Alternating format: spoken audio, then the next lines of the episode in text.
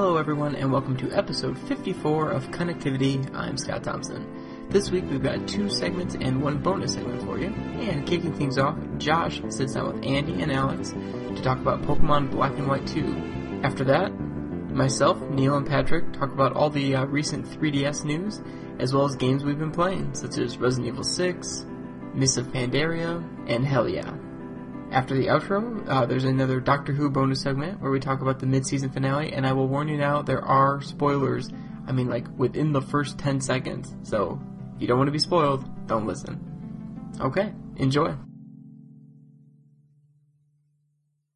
Hello there, this is Josh Max, and with me today is Alex Culafi Hello there. and Andy Goergen. What's going on, guys?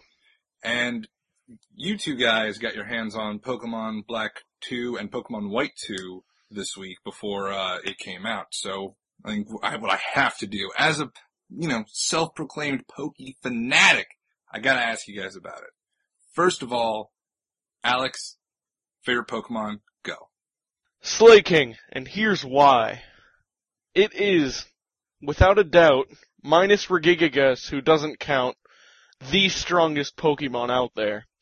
And if you can get a combo going with Cofagrigus, he's totally unstoppable in the competitive game. Right, Andy? Uh, uh, yeah. Andy, That's- favorite Pokemon. Captain Olimar?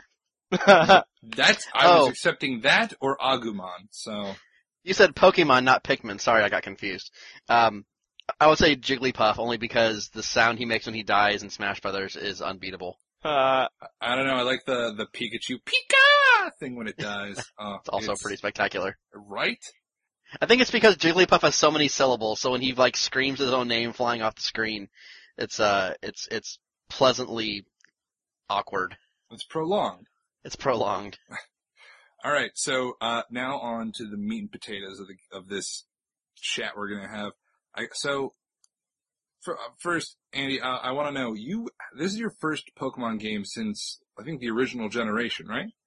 Uh, this is my first Pokemon game, more or less. Period. I did drop about three to four hours into Pearl, um, and I put it back down. Something like I think maybe I got one gym badge. I don't really remember getting a gym badge, but I probably did because I got to a section in the, like the second area where you had to go underground and go mining, and I got done with it. So I put it into the pile of games that don't get played anymore. Um, so this is my first attempt trying to actually like power through and and play more of the game and try and genuinely try to understand what it is that makes this series such a phenomenon. And and how far did you? How many hours did you put into the, to this?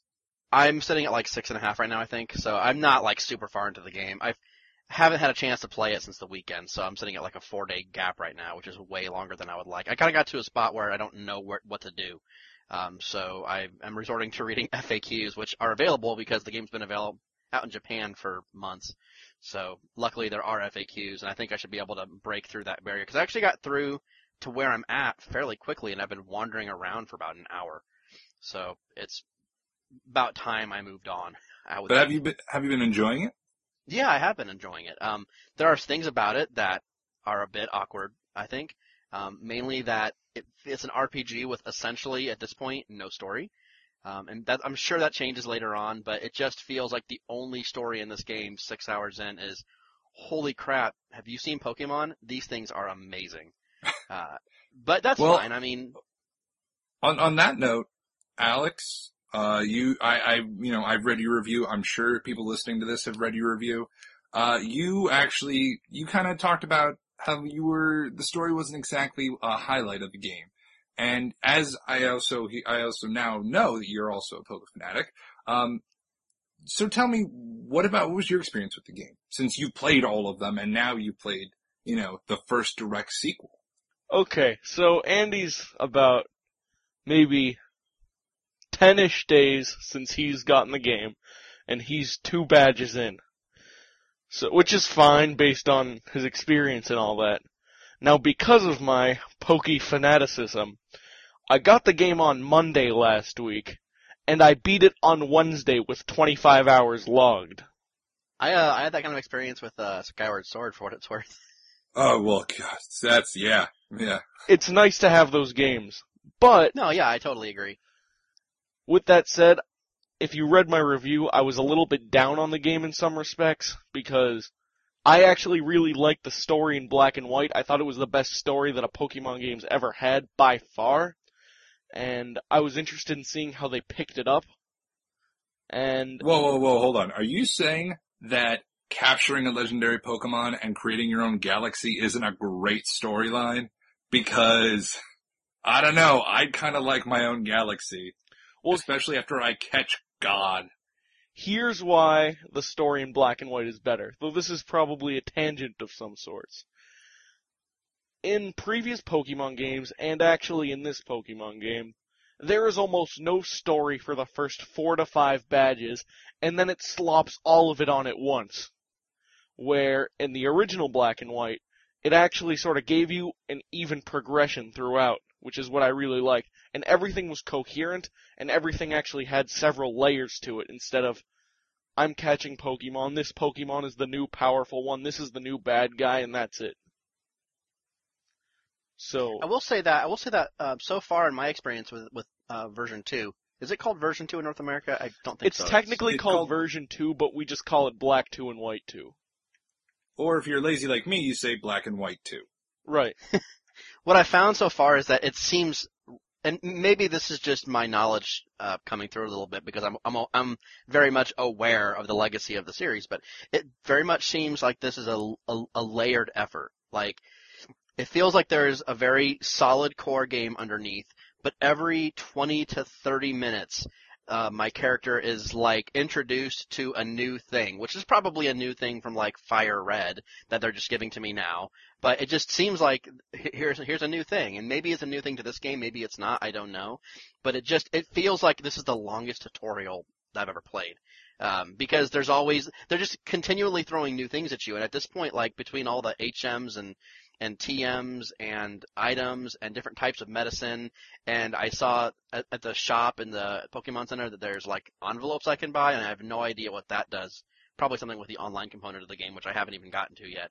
Um, it just seems like there's so much to do in this game that I haven't had a chance to really absorb it all. Like I, I know there's a lot of complexity in the way Pokemon fight each other with the different types, and I haven't really found enough Pokemon to take advantage of that yet. Like I'm still just hitting with the hardest attack I've got right now with the highest level Pokemon I've got. Is it Um, tackle? Uh, yeah, I think so. Um, although I've, I've, also got I've got Tail Whip, I think, or something like that, or Yeah! Leaf, leaf Whip or something to that effect. Yeah, some kind of whip. Um, and I've been kind of fighting, and Alex and I were actually talking in, in email about this, about whether or not I want to try to like level up multiple Pokemon at the same time, or just focus on one for now until I know that I need more later. So I've been kind of balancing that back and forth. I'm kind of going back towards trying to multiple or mul- level up more than one now that I've gotten one evolved. Oh, also I know that there's like benefits and drawbacks to evolving or not evolving when you're presented with the option. There's just so much stuff here, and I I like it, but it's it is really overwhelming to someone who's just playing for the first time. That said, they do talk a lot. They they tell you what's going on. It's not like I can't read what's going on. It's just they just throw a lot of information at you, and it, they don't give you really a lot of time to absorb the information. And, and on top of that, it's it's at the expense of the story because, like Alex said, like I'm two badges in, and um, you don't get really a lot of the story until later on in the game, and so it just seems kind of pieced together. And and I expect the pieces will converge later, and that'll probably be evident in the review that I end up writing. But uh, so far, it does seem like a lot of things thrown together without a lot of cohesion. Um, I just got past the part um, where you become a movie star, I guess. Uh, there's a part of the game where um, you're you you go into a movie studio, and it's it's kind of like a puzzle game. Like basically, you're given a predetermined Pokemon, and you have to win the battle in a specific way to match the script, so that you get a lot of um, box office gross. And it just seems so odd. Like it doesn't fit into anything that I've done until now. It's just sort of this weird little thing that I've stumbled ac- across, kind of like maybe like the fishing pond in a Zelda game where you don't do anything like that until you get there, and it doesn't seem to have any real bearing on anything else in the game. It's just sort of this this fun little diversion. but it seems like it's a big part of the game, and I can't. Obviously, I don't know how big of a part of the game it is because I haven't gotten that far past it yet. But um, it's it's Well- so weird. Well, well, here's the thing though. I've only seen like two screenshots of this. I've been trying really hard to be spoiler free for this game. And even though I've read about, you know, that part of the game, what you just said got me so excited I started to move around a little. Oh, I don't get me wrong. I, I think I think if you understand Pokemon battling a lot more than I do, it's probably a lot of fun. If you have like a good handle on like the way Pokemon fight each other, and I don't really yet, but if you did, I, I think this would be a blast. Well, see, cause, 'cause, you know, every game they usually have like a beauty contest or the pageant or, or the, the acting portion. And as much as I love dressing up a Snivy with a little mustache and a top hat and a cane, like in that awkward zombie comic, I, I'm just so excited to fight a mechanical Tyranitar in a movie and make money. Like, for some reason that just totally blows my mind and I'm really excited about it. But I think you'll enjoy it because I think this it's it's a part of the game that seems very specifically engineered to people who have been playing the game for a while. Because if you don't if you don't uh, have a good handle on the way po- the, the intricacies of Pokemon fighting, then it's it's hard to know how to get the the battle to unfold the way you want it to. Like for instance, um, and I'm, I'll try to try not to get too into details, but there's one that says you have to um, specifically kill one of the opponent's Pokemon and it's not the one he starts off with. And I didn't realize that one of my attacks made him switch Pokemon until like the third time I tried it. I just knew that one of them was not a battle move, so I didn't try it because I figured I only have like a few tries, a few rounds to to kill this guy, so I can't waste around with like lowering his defense or something. Um, so I kept trying to tackle him over and over again. I was getting nowhere, and then finally it dawned on me that the other move made him swap switch guys. And I was like, oh, well, shit. I bet if I had ever played a Pokemon game before, I'd probably know that. Okay, so there's a few things we gotta mention here. So as someone who's been around since every single main series game and just beat this game, I think the big issue here is that you you're probably playing the single hardest to get into Pokemon game for someone who's never played a Pokemon game before because there has never been a sequel before that's like very direct in this sense. And as the game gets on, what I noticed is it was very un-Nintendo and Pokemon like that they make no concessions to like sort of make it accessible for someone who's never played. They just assume you've played black and white before, so they don't spend very much time at all to uh to explain things, which is why Well, I mean, but you, you can't really fault them on that. I mean, it is it is literally I'm not, the, but- the second. It's the it's the sequel to a game. So I mean, it's like you know how how sometimes Legend of Zelda will assume, oh, heart equals life. You know, Yeah, I mean- fairies equal healing because that's Legend of Zelda. You know, Zelda is going to get kidnapped and you must save her. Like I'm not. come- I'm not holding any of these things against the game. Like I'm, I'm aware of that. Like it, it doesn't bother me that much because I'm the one coming into the g- series at like the 20th game or whatever that they've released. Like the series has been around for a long time. They, I don't expect them to give me a Tetris tutorial whenever I pick up a Tetris game. So, I mean, I, yeah, I, I, I, I'm with you on that. It, it's, it does feel like a Pokemon game designed for people who've been playing Pokemon for a long time, and that's perfectly fine. It is a sequel. It doesn't, it doesn't bother me. But uh, yeah, you're right. It is, it is making my entrance into the series with this game a little harder than it probably could have been. But I think part of that is because I'm still trying to play this game like I play other RPGs, which is kind of I don't I don't tend to mess around with finesse when I play RPGs, which is probably the reason I don't play a lot of RPGs because I'm not that good at them for the most part. I tend to stick with what's powerful and and and bludgeon my way through whatever fight that I'm in. And Yeah. you can't you can't do that with this game because you'll find out very quickly that your Pokemon that has the bludgeoning skills is weak to just about everything that your opponents will throw at him, except for other bludgeoners maybe I don't know. Um, so it's it's taking a lot of adjustment for me to like adapt to the different thought process that goes into battling in a, in a, in a Pokemon game. Um, I will right. say that the, the one of the things in the story that really jumped out at me um, is the way that everyone in the world seems to adore Pokemon, but yet this is a game about dogfighting, basically. Like, it's so weird that they say things like battling with your Pokemon helps strengthen the bond between Pokemon and humans. It's like, what? That doesn't seem right at all. Like that's so that's such a weird concept to me, but I don't know. It just kind of made me laugh a little bit. I mean, that's, that is the joke that goes along with Pokemon. And I mean, eventually it just gets to a point where you're like, no, it's, it's so much more than that. Why is it so much more than that? Because we love each other. He'll never give up. He'll never give up. He was my first starter Pokemon. I'll never put him in my PC. I love you so Um, much, Snivy or Snivy. Now go fight him to the death if you don't mind. I'm sorry. To, Yeah, to the, exactly. to the faint. To the faint.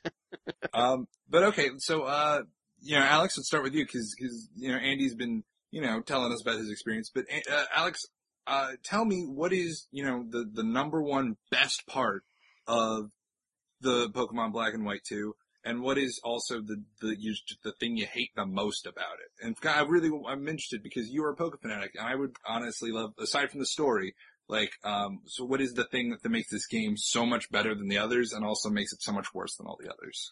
So I'll start with the second one. Okay. Well, actually, I'll sort of answer both at the same time.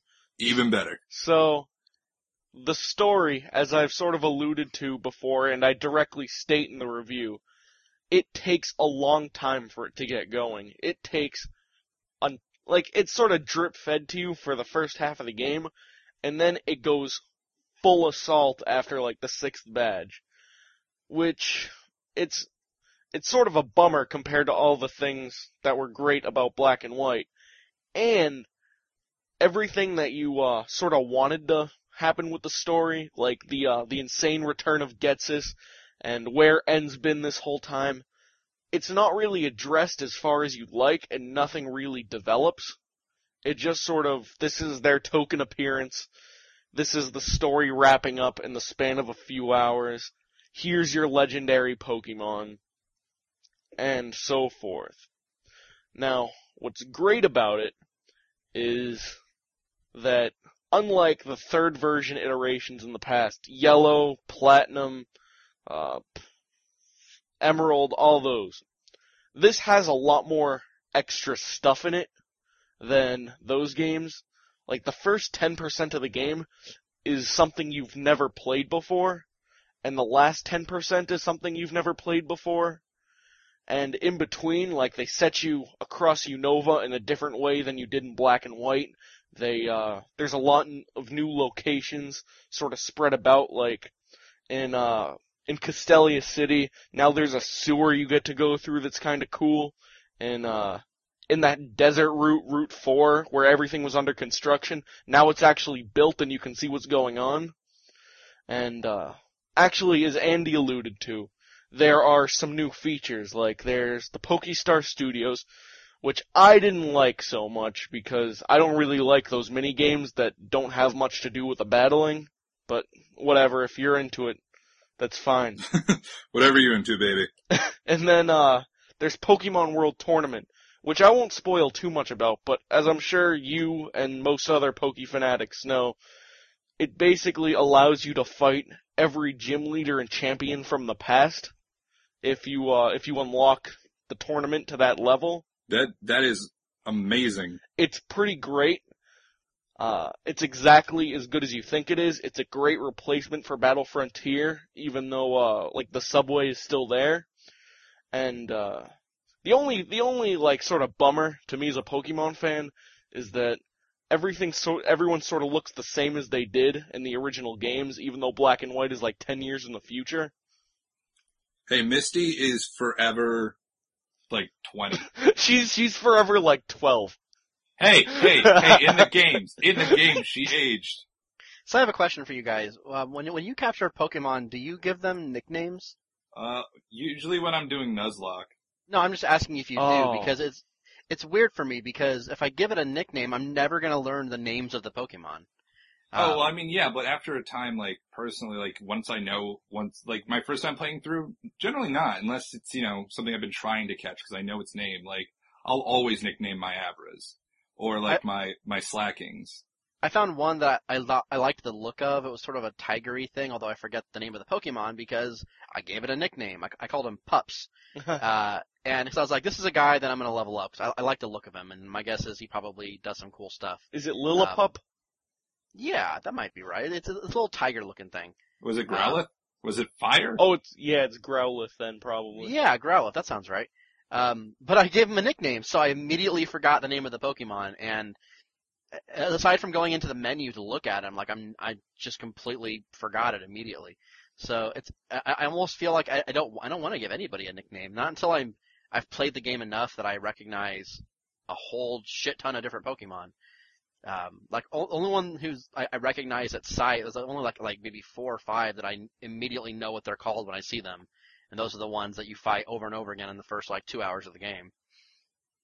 Um, Okay, so for me, I'm a little different where I don't like nicknaming my Pokemon at all. Like even like Red and Blue, which I must have played a dozen times by now. I really just like sticking to the names of Pokemon. Though, I guess my reason for doing so would be about as good as anyone's reason for why they nickname all of their Pokemon. It's just how you decide to play it, really. yeah, Well, I mean, that's the, but, I don't know. I mean, like, I, unless I'm, I'm really 50-50. I don't know what I'm trying to say. I mean, when I'm playing them the first time through, like, when I first played Black and White, like, I, I had to do that or else I was like, scraggy, scrag, scraggy, scrafty, scrafty. There we go, scrafty. Because I'd, na- I'd, I'd named him like Little K or something. Like, I was just, cause I just do that, you know?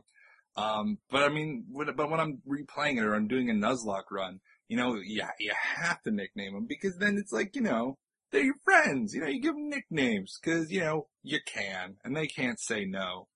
yeah. All right. So final thoughts on the game. Alex, it's Pokemon, and anyone who cared to listen to this and is a Pokemon fan will love it, and will probably love it despite any fault I said it has. With that said, it's not as good as Black and White. Um, so basically what you're saying is this is like the Avengers or Dark Knight. If you're a fan of it, or Dark Knight Rises, sorry, Dark Knight was a great movie no matter what. right. But it, say, so it's like kind of like Avengers or Dark Knight Rises. You know, there are tons of flaws in both of them. And, you know, if you're not a fan, they're not really great movies. But if you are, then, then, you know, they're amazing, which is why I love them. Exactly, like, as I said in my abstract, it's as great as it has ever been, but it's not much better.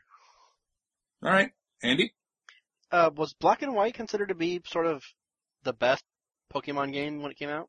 I mean, yes and no. I mean, Everyone has Okay. their favorite. well, Yeah, no, I mean, just saying universally reviewed, I think Soul Silver and Heart Gold still have like, they're all near, they're the closest to perfect, like, reviewed Pokemon games. as opposed to Ew. everything else. Oh, don't ew it. Soul Silver is the best game ever. Soul Silver is the best game ever. No heart and no soul, it's just a straight remake and there's no emotional. Oh, go, go back to the third generation. I will, Joshua, I will. Andy? There was one thing that happened towards the very beginning of the game that sort of drives home the point that I was making earlier about how this definitely feels like an iteration upon an iteration upon an iteration, layer after layer of refinement over a very simple core premise. Um, when I first started playing and I got control over my character for the very first time, I walked around and thought, oh my god, this is so ridiculously slow. I can't fathom playing an RPG where I walk this slowly. I'm going to throw my 3DS. But then, before I got out of the first city, I was given an item that allowed me to run, which I expected to happen at some point because I think that happened in, in Pearl as well.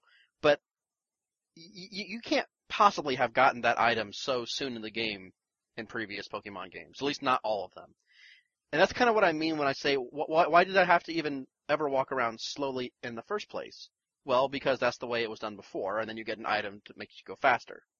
It just it feels like an unnecessary um, step. Why can't they just make you walk at a decent speed instead of giving you an item? And you know, maybe there's a part in the game where you have the potential to lose that item later, and that's why that's why it's an item instead of just not fixed in the design in the first place. Nope. But that's that's kind of what it feels like. It feels like, well, in past Pokemon games, you walk slow for a while, and then after a while, you found an item to walk fast, and so that's the way this one works too. It just so happens that they give it to you so early that it doesn't really ever matter that it's an item, and that's that sort of just illustrates my feelings about this game in, in general. There's even having never played previous Pokemon games, there's so many things about this that scream, yeah, this is a layer upon a layer upon a layer of refinement.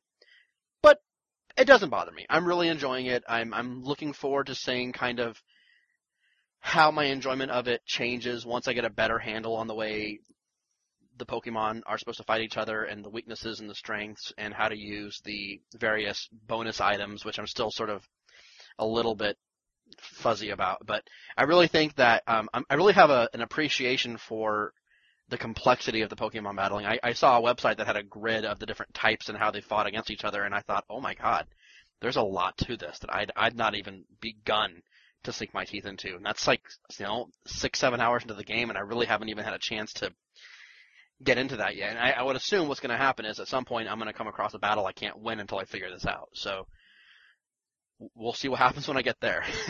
Well, Andy, I would just be interested. One one last sort of thing. I would be sort of interested if after this is all tucked away, you've done your review, and you don't have the obligation to play Pokemon Black and White 2 ever again.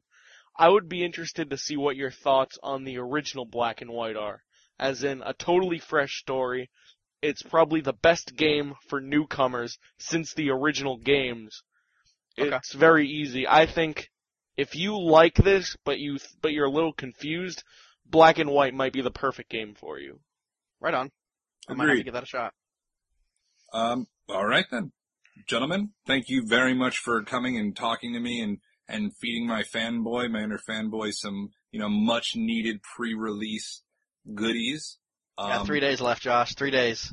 I am. You have no idea how excited I am for Sunday. You have no idea. You are correct. I've, I I've don't. pre-ordered it. I put the money down. I just need to physically pick it up. Ah, I'm char- I'm leaving my my 3ds charged until then, You're- just so I know I can play it. You're not gonna play it on like a DSi, the, the proper way.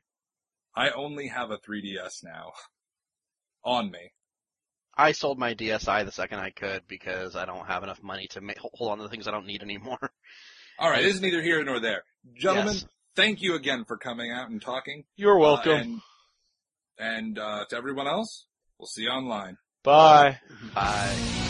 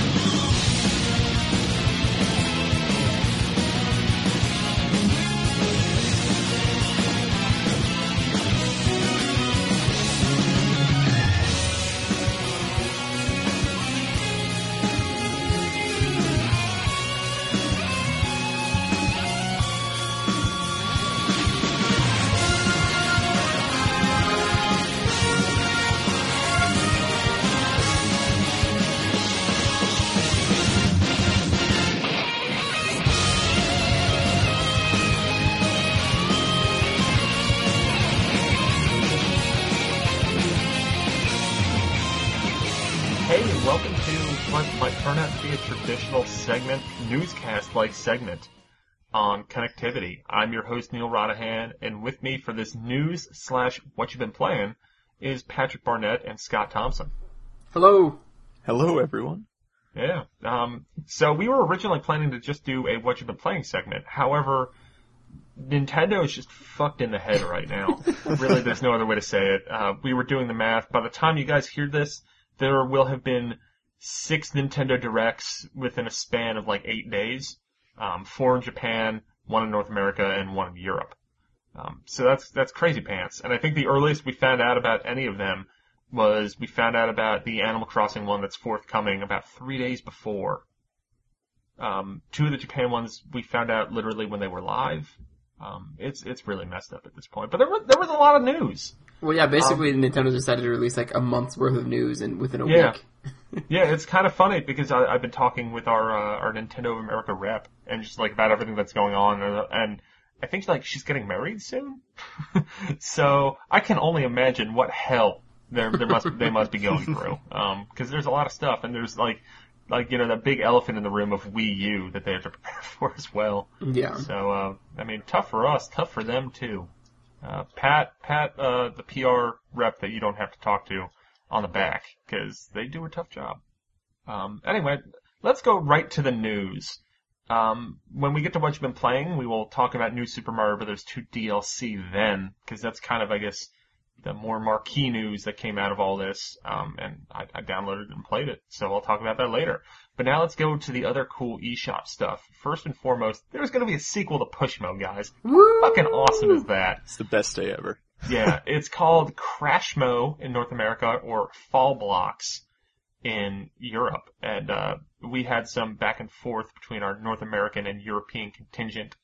Um, I believe some of the North Americans called Fall Blocks Fail Blocks. and then one of the members of the European group was just like, Mo's not even a word. Um, so there's that. But uh, I think they're just both dumb names, but I can't wait for this game. What was it originally called in uh, Europe? What was uh, Pushmo? It was uh, pull Pull blocks. blocks, yeah. Okay, well, So they're both going along the same thing. I mean, the whole mechanic in this, I mean, there, there's, you know, more training levels, more new levels, just new content. But gravity is being added to the puzzle blocks. So basically, like, they don't stay in place, they'll fall as you play. Which, you know, makes it, makes it slightly different. I guess it makes things crash and or fall. so basically, while it took 20 years for uh, Mario to start messing with gravity in interesting ways, uh, Pushmo's done it now in like a two-year span. Yeah. So year and a half, not even. Uh, Yeah. I assume it's developed by Intelligent Systems, um, but I don't know if that's 100% confirmed. It would be kind of ridiculous if it wasn't. Um, yeah. But I know Patrick, you love the crap out of Pushmo. So how how excited are you on a scale of of nine to fifteen? I, I didn't find out about that. Probably 16. yeah, um, I, I didn't hear about it right away, and then when it was like an hour later, and I, I found out about this, I was just like, what, what, what? yeah, it, it was it was kind of shocking. yeah. It's, I don't expect that a sequel to an eShop game would be coming so soon. I mean, it is happening with Well, the Denpa Men, but it kind of makes sense because they're not really long development cycles. And I think that's part of the why people should be making great eShop games It- because they're on a smaller scale. I mean, you think with Denpa Men, um, I mean, you're two years into development on that game and you've already come out with two. And Mutant Mudds is going to be the same way. Yeah. Uh, it's just how I many know- sequels to eShop games have been released so far. Just the Denpa Men. yeah. So, we're kind of in that era where we're going to start seeing sequels to these games that we loved last year. Yeah, which is great. I mean, as long as as long as we see sequels to good games, which that's what's happening, it just seems to be on a much quicker development schedule than the bigger games, and I think that is that is the glory of downloadable games. But yeah, it's coming out November twenty second, so like four days after Wii U. yeah, that that's Um, probably the only downside. Yeah, I mean, this will be the kind of game that I'll play whenever I get it. Um, I'll probably end up getting it when it comes out, but it might be the kind of thing where I, I get it and not actually play it until like Christmas. yeah, it'll sit wrapped in that nice little packaging on your uh, 3DS Yeah. home screen. It'll be, I'll, I'll, I'll open it Christmas morning. I'll be like, oh, oh thanks, me. I, I don't think you'll be able to last that long. Yeah, I probably won't. I, I'll, I'll have to poop sometime, and that'll be the perfect game to play while pooping. You'll make it maybe a day, and then, then you'll cave. But yeah, I'm very, very excited for this game. I think we all are, and I think if you haven't played Pushmo, what the hell are you doing? I think it's on sale in Europe, so so get it if you haven't, and it, even even if you didn't, I think it's what seven bucks. Totally worth It's it. It's not overly priced. Yeah, For the amount of content that's in that game, I, I didn't even finish the first one. I might, I mean, now I might go back actually. Cause I didn't finish it either. I'm- Yeah, there is a I'm, lot of content right in at there. the end. It just gets obscenely hard. It gets very hard. Yes. But yeah, um, the other thing that we found out, and this is, uh, we've already kind of talked about this game before, but Fluidity Spin Cycle got a release date of December 27th, so that'll be right after, that'll be what I'll, what I'll get post Christmas for myself. And then I'll see that, uh, that wrapped eShop game on my 3DS and just be like, oh man, me you shouldn't have. and that game's also coming out to Europe in December under its, its European name, Hydro Venture Spin Cycle. I think I like Hydro Venture better than Fluidity. I, I, it's, it's once again, it's kind of like Crashmo Fall Blocks, but I don't really give a shit. The game's awesome. I'm just saying, I think Europe's got that one on us. Crashmo Yeah. better than fall blocks, but they've got us on fluidity. now, what we do have them on is the fact that they don't have any confirmation of Tokyo Crash Mobs coming out in Europe. Uh, this is going to be an early 2013 eShop release in North America, and this is that weird pedestrian throwing game that came out in Japan over the summer on the eShop. It's by Mitchell Corporation. They made Puzzle Loop and Magnetica, um, which if you, if those names seem unfamiliar with you, I'll just say it by the name that you know it as, because PopCap ripped them off. Um, Zuma. But in, instead of being a frog shooting balls, it's you're like some female businesswoman who's throwing people Makes sense. into groups of other people. Uh, there's actually some kind of plot to this game where it's like these two these two people are you know trying to like get to work or something. I don't know. It looks ridiculous. I'm very excited for this game because I, I love games like Magnetica and Zuma, and the the aesthetic and style of this is awesome. I remember when they first showed this game off during a Nintendo Direct probably five or six months ago. Yeah, I think it was it- June, April, April maybe. It was either April or June, but the initial out, like, reaction July. from everyone was that this is never going to get localized. Yeah, and it is. I mean, that's once again the glory of eShop is I think we have a lot more likelihood of things getting localized because it's a lot smaller risk. Yeah. It's I mean, probably if it- cheap too. at, at this point, I mean, I guess I mean North America still hasn't gotten Pic, Pic- yeah Picross E, but I don't think there's any major like Nintendo made eShop game that isn't slated to come to North America and Europe. I don't think so. I- there might be there might be something sort of recent. Oh, oh, uh, HarmoKnight. We still haven't heard anything on HarmoKnight, but the Oh. way it seems to be going, Yeah. I mean, like that that will come eventually. There's not really any doubt in my mind. That'll probably be 2013 though, by the looks of it. Yeah. Probably early 2013 as well. Yeah. But that's uh that's what our eShop for the and, and then uh the October game that they highlighted was Night Sky, which is the the Nicalis game. So we we've got marquee eShop games coming out once a month um, from now until I would assume January. Uh, I would think that the early 2013 means that Tokyo Crash Mobs might not be a January release, but I think it will be. And uh, the other the other big news is that Level Five is finally doing that international publishing that they kept on threatening for a number of years. Um, they they open up offices, and I know North America. I think there's a European office too. Don't quote me on that, but either way, Level Five is bringing three of the four Guild Zero One games to the 3DS eShop in Europe and North America. Uh, in Europe, the first one, Liberation Maiden, which is made by Suda51 and Grasshopper, along with you know folks from Level Five. Uh, that that is already out in Europe for what looks like it'll be about ten bucks when it comes to North America soon. And for those who don't know, Liberation Maiden is, I think some, I, I don't know what it, like an, a shooter in the same vein as like, you know, fast-paced action side-scrolling shooters. I, I don't know the full. At, at first glance, action. it kind of reminded me of Kid Icarus. I don't, I, I think it's a lot more of a traditional suit shooter than that. Yeah, it but was just that story, initial like touchscreen that I the saw. story is what's winning about it is that like it's it's the shooter where I think you're in a robot or a mech or some shit and you play the like 15 year old president of Japan because your father has been assassinated. Like what the fuck?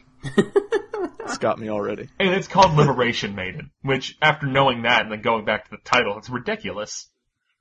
Um, I, I don't really like shooters that much, but just because it, it's, I'm so glad to see the Guild Zero One games, except for except for one of them, which I, I don't know too much about. I know well, we'll have to get Danny Bivens on at some point to talk to talk Guild Zero One with us. Um, but one of them's not making it over, and that appears to be some sort of like rental shop RPG, which I don't really know why that one's not making it over unless that'll come later. I don't know why I didn't get this announcement. Um, and for those who don't know, Guild Zero One is just this thing that Level 5 did where they worked with notable designers on like, these kind of like, not mini games, but just smaller concept games. The, the, the other two that are coming out, uh, they're slated for November and December, respectively, in Europe and in North America just before the end of the holiday season for all three. Uh, one's from Yoot Saito, the guy who did like Sim Tower and Odama.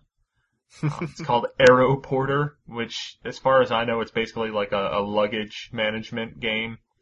It's kind of like a fast-paced, like sort the luggage as fast as you can. And You may have I- I- turned me off from this by saying Yeah. Um, I, I don't, I, I don't think you're going to be like, you know, playing the bongos and yelling at your 3DS. Um, although that would have made Odama better if they used the bongos. They didn't. That wasn't an early version of the game. And the third game is an RPG called Crimson Shroud that is uh, headed up by Yasumi Matsuno, who's best known for working on stuff like Final Fantasy Tactics and Vagrant Story. I recall hearing when Guild Zero One first came out in Japan that this was kind of like the gem of it. I could be wrong, but uh, Crimson Shroud is like a it's a traditional SRPG in which um, I think that the plot is, is that like it's 1,000 years in the past, and you in a world that in one that that currently has magic, but in the past they don't, and you find out how they get magic or something like that. I've heard very good things about it, and um, I guess I kind of see why that's the third one to come out. It also seems like it might be the best one. Yeah. So are you guys kind of interested in any of these games or no? Definitely Crimson Shroud after you just described that. Yeah.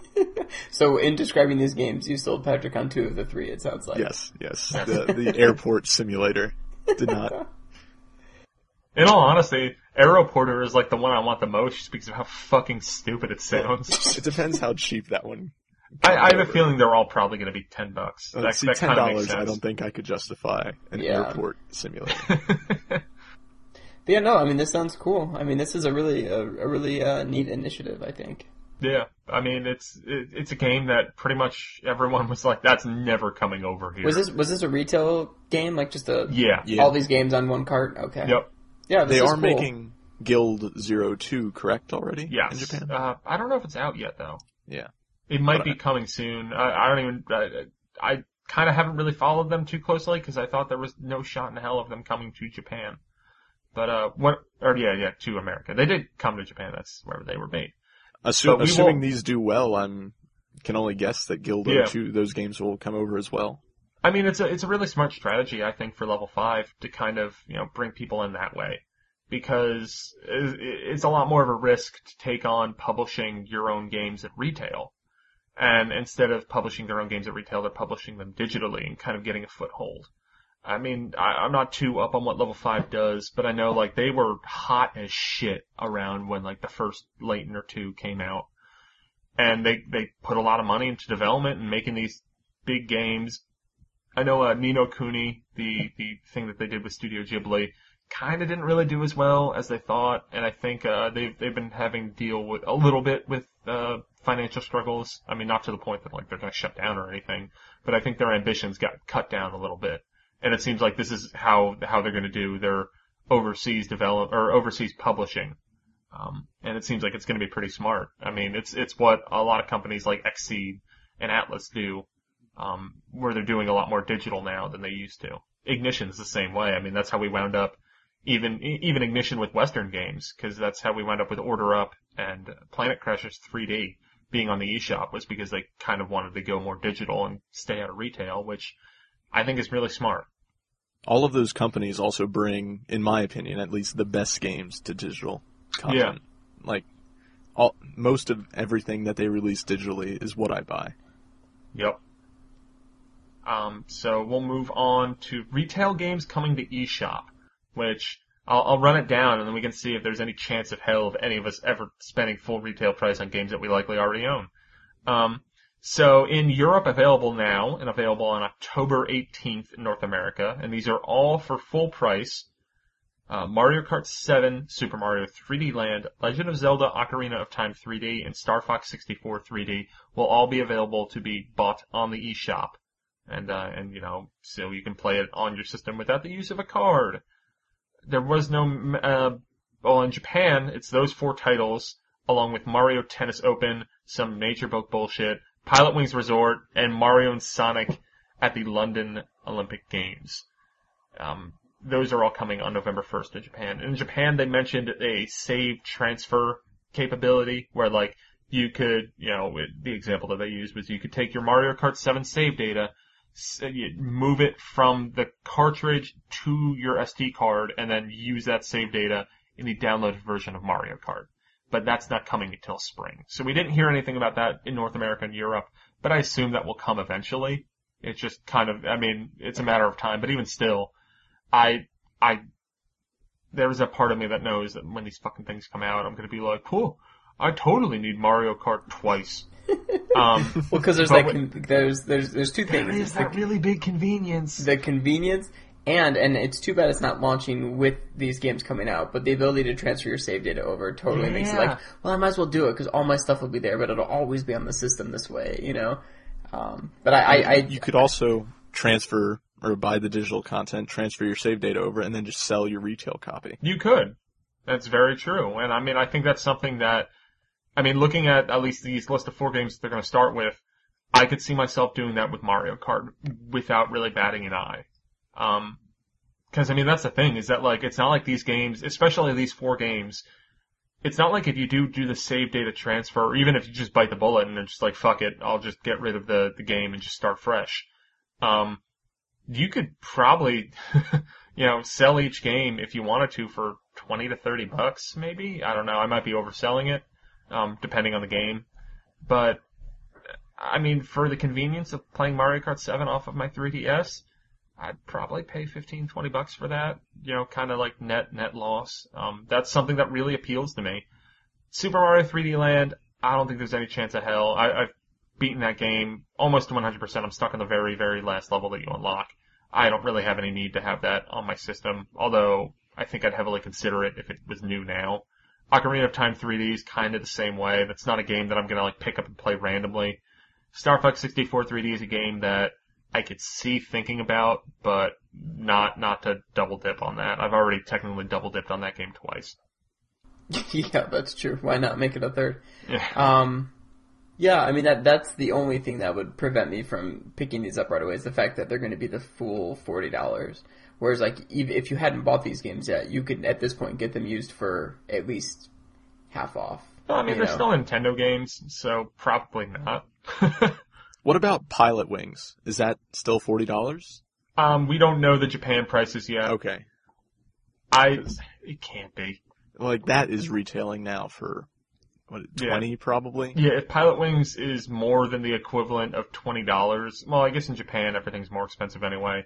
But you know, when Pilot Wings Resort comes to download in uh, in North America, if it's more than twenty dollars, they're fucking crazy. Well, that in Mario and Sonic at the Olympic Games, like that Yeah. does not need to be full price. Yeah, Um, but it's cool. I mean, it, it's great to see them going back and putting old games on here. I mean, you know that they're going to do it from here on out with first party games, but the fact Yeah. that they're putting in this effort to uh, to increase this digital library of full games is great. I think.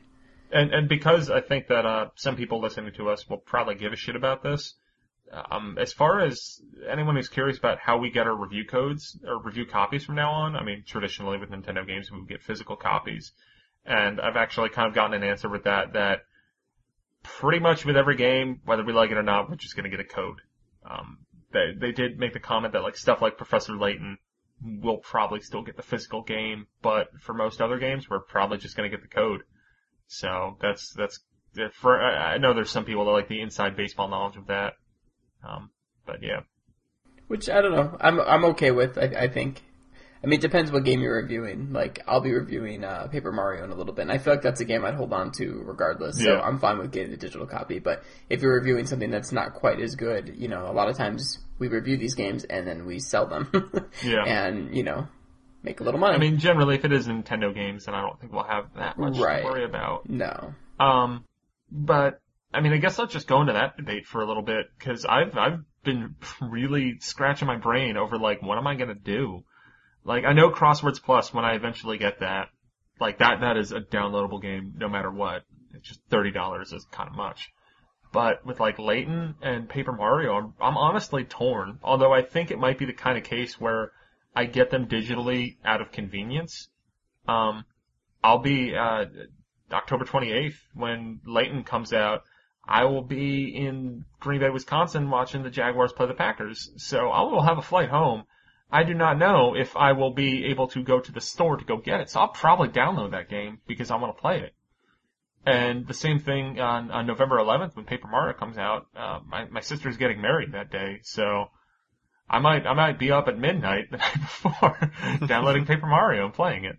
Um, and and that's the kind of thing is that it might it might just be that matter of convenience for me because I don't think I'd get rid of either game, but at the same time, like there is that niceness of having the physical item.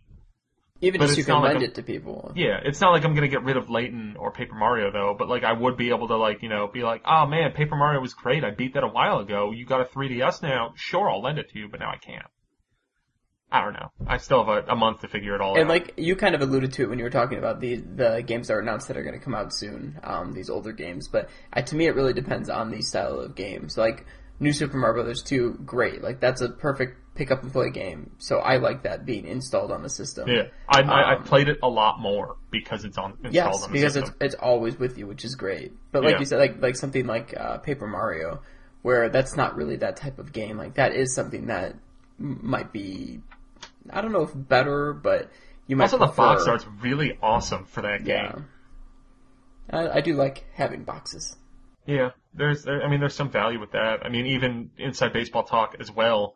Um, for for Wii U, when we get that, uh, we'll probably get the first wave. You know, that Nintendo Land and the Super Mario Brothers U, Ninja Gaiden Sing Party. We'll probably get that all physically, because uh, the, the our Nintendo rep made a comment about how like you know we want you to have the physicality of having the new boxes and stuff like that. Because I mean, honestly, that is exciting. I, I have a feeling pretty much everyone when they see their first Wii U box in person, you're gonna have to pick it up, inspect it, and look at it. It's gonna be cool. There's always that, that joy of opening the box of new hardware. I mean, Yeah. software's different, but hardware especially. Dude, the 3DS cases were so weird because they're because it's it's like this is exactly like a DS case, but it's so light. I hope, uh, well, when we get this, that Tyler can make another really amazing uh, unboxing video. Yeah. um, but then for, after we launch, we're probably gonna get all the games downloadable um, for Even review. third party or only first party? Eh, that's that's still the Nintendo answer for that is well you'll have to ask the third parties about that. I, I don't think we're gonna see any third party games downloadable at launch, but I guess the option exists. I mean we'll see. It it really to be completely honest, Nintendo has no idea what the hell they're doing with with these digital retail games. They're really because they don't want to go full bore into it. Because I don't know if you guys followed anything with Sony with their day one digital stuff, where you get like uh, you get a, a small discount for downloading games the, the day they come out digitally, uh, or at least for certain games. Um, but retailers got pissed. I mean, that's the thing is like, it's the risk you run. I don't really, well, actually I can tell you why no one really cares about some of the Vita games being discounted digitally when they come out, cause no retailer gives a fuck about the Vita. I, I Um, honestly never see any Vita displays. Whenever you see them, it's just like, the Vita's coming out in February. um, yeah, but I mean, I guess it'll depend on the third party. I mean, like you alluded to, a lot of third parties already do release their games digitally on the uh, the PS3 Yeah. or the Vita. I mean, like you could buy right now NHL 13, Resident Evil 6, Borderlands 2. I mean, you could buy and download those from the PS3 store like right now. yep. Um, and so like those companies, you know, like EA. Um, Well, EA I fucking hates Nintendo, so that's not happening. Well, okay, I guess that's true. But but companies I mean, who are open to doing it Ubisoft, already, maybe. there you go. Yeah, who's like Nintendo's boyfriend. Yeah. Um, will gladly do it. The- I it- think. well, what, what happened was Nintendo and EA broke up, and then Ubisoft was just like, "Hey, baby, hey, baby, you want to give us some early hardware? We'll make you a zombie game, baby. It'll be okay. you want a new Rayman, baby? We got it for you." or I guess maybe you have to do it with a French accent or something. yeah. Which I'm not going to attempt. If any of you want to, feel free. But Send Oh. in uh, you doing a fake accent, fake Yeah. French accent with that. new I'd love to contest, yeah. it. People send in voice clips of you, uh, you doing a French accent, trying to wine and dine Nintendo as Ubisoft. As, But- as a prize, do they get to be on the show doing their voice? No. They'll get they'll get Neal's um, early copy of the Wii U, early Yeah, hardware. yeah. So That's not going to happen, guys. Sorry. just gonna just gonna clear that up now. So before we get on to what you've been playing, uh, we've already been talking quite a lot about seemingly nothing, but it's fun. We like it. Um, we got a virtual console lineup for North America. That's kind of exciting. And first, I'm going to read the list that Nintendo presented to us today, and then I'm going to read a list of games that were confirmed for release in the second half of the year, earlier in the year by Nintendo. Uh, mostly from the mid-August press release that, you know, gave us the release date for Paper Mario and all that jazz. So what Nintendo confirmed to us today was that Mario Golf is coming on October 11th.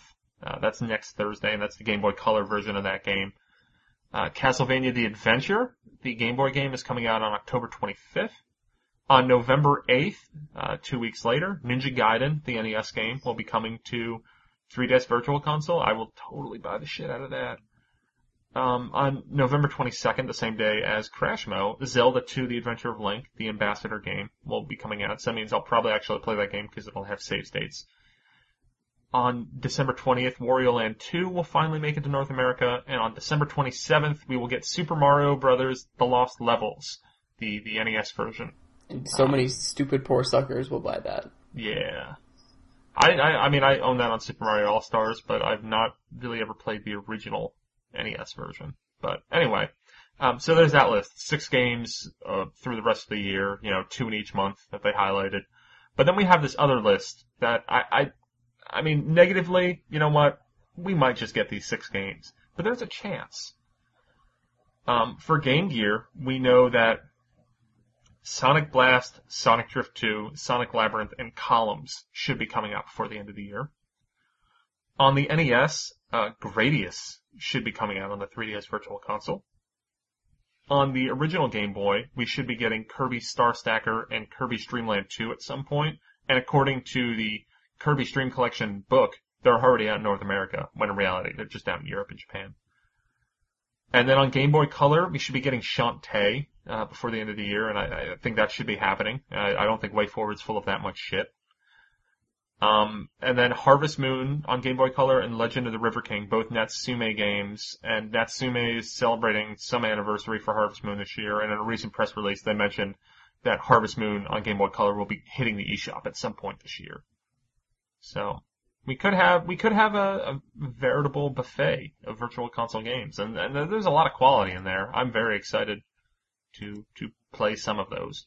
I'm glad to see the virtual consoles finally back in full swing. There was that period before E3 where it was just dead. Yeah, I mean they've been they've been relatively consistent, and I think ever, ever since the summer of arcade, I think Yeah. it's been picking back up. well, I would say August was kind of weak, but then lately it seems like at least every other week we're getting a virtual console game, and I really like when they give us a release list like this because yeah, I was gonna say this is this I is mean, the even this- to me. Yeah, I mean, even this, it's like, okay, two a month, but that's two a month. And we could see other ones in between those, those weeks too.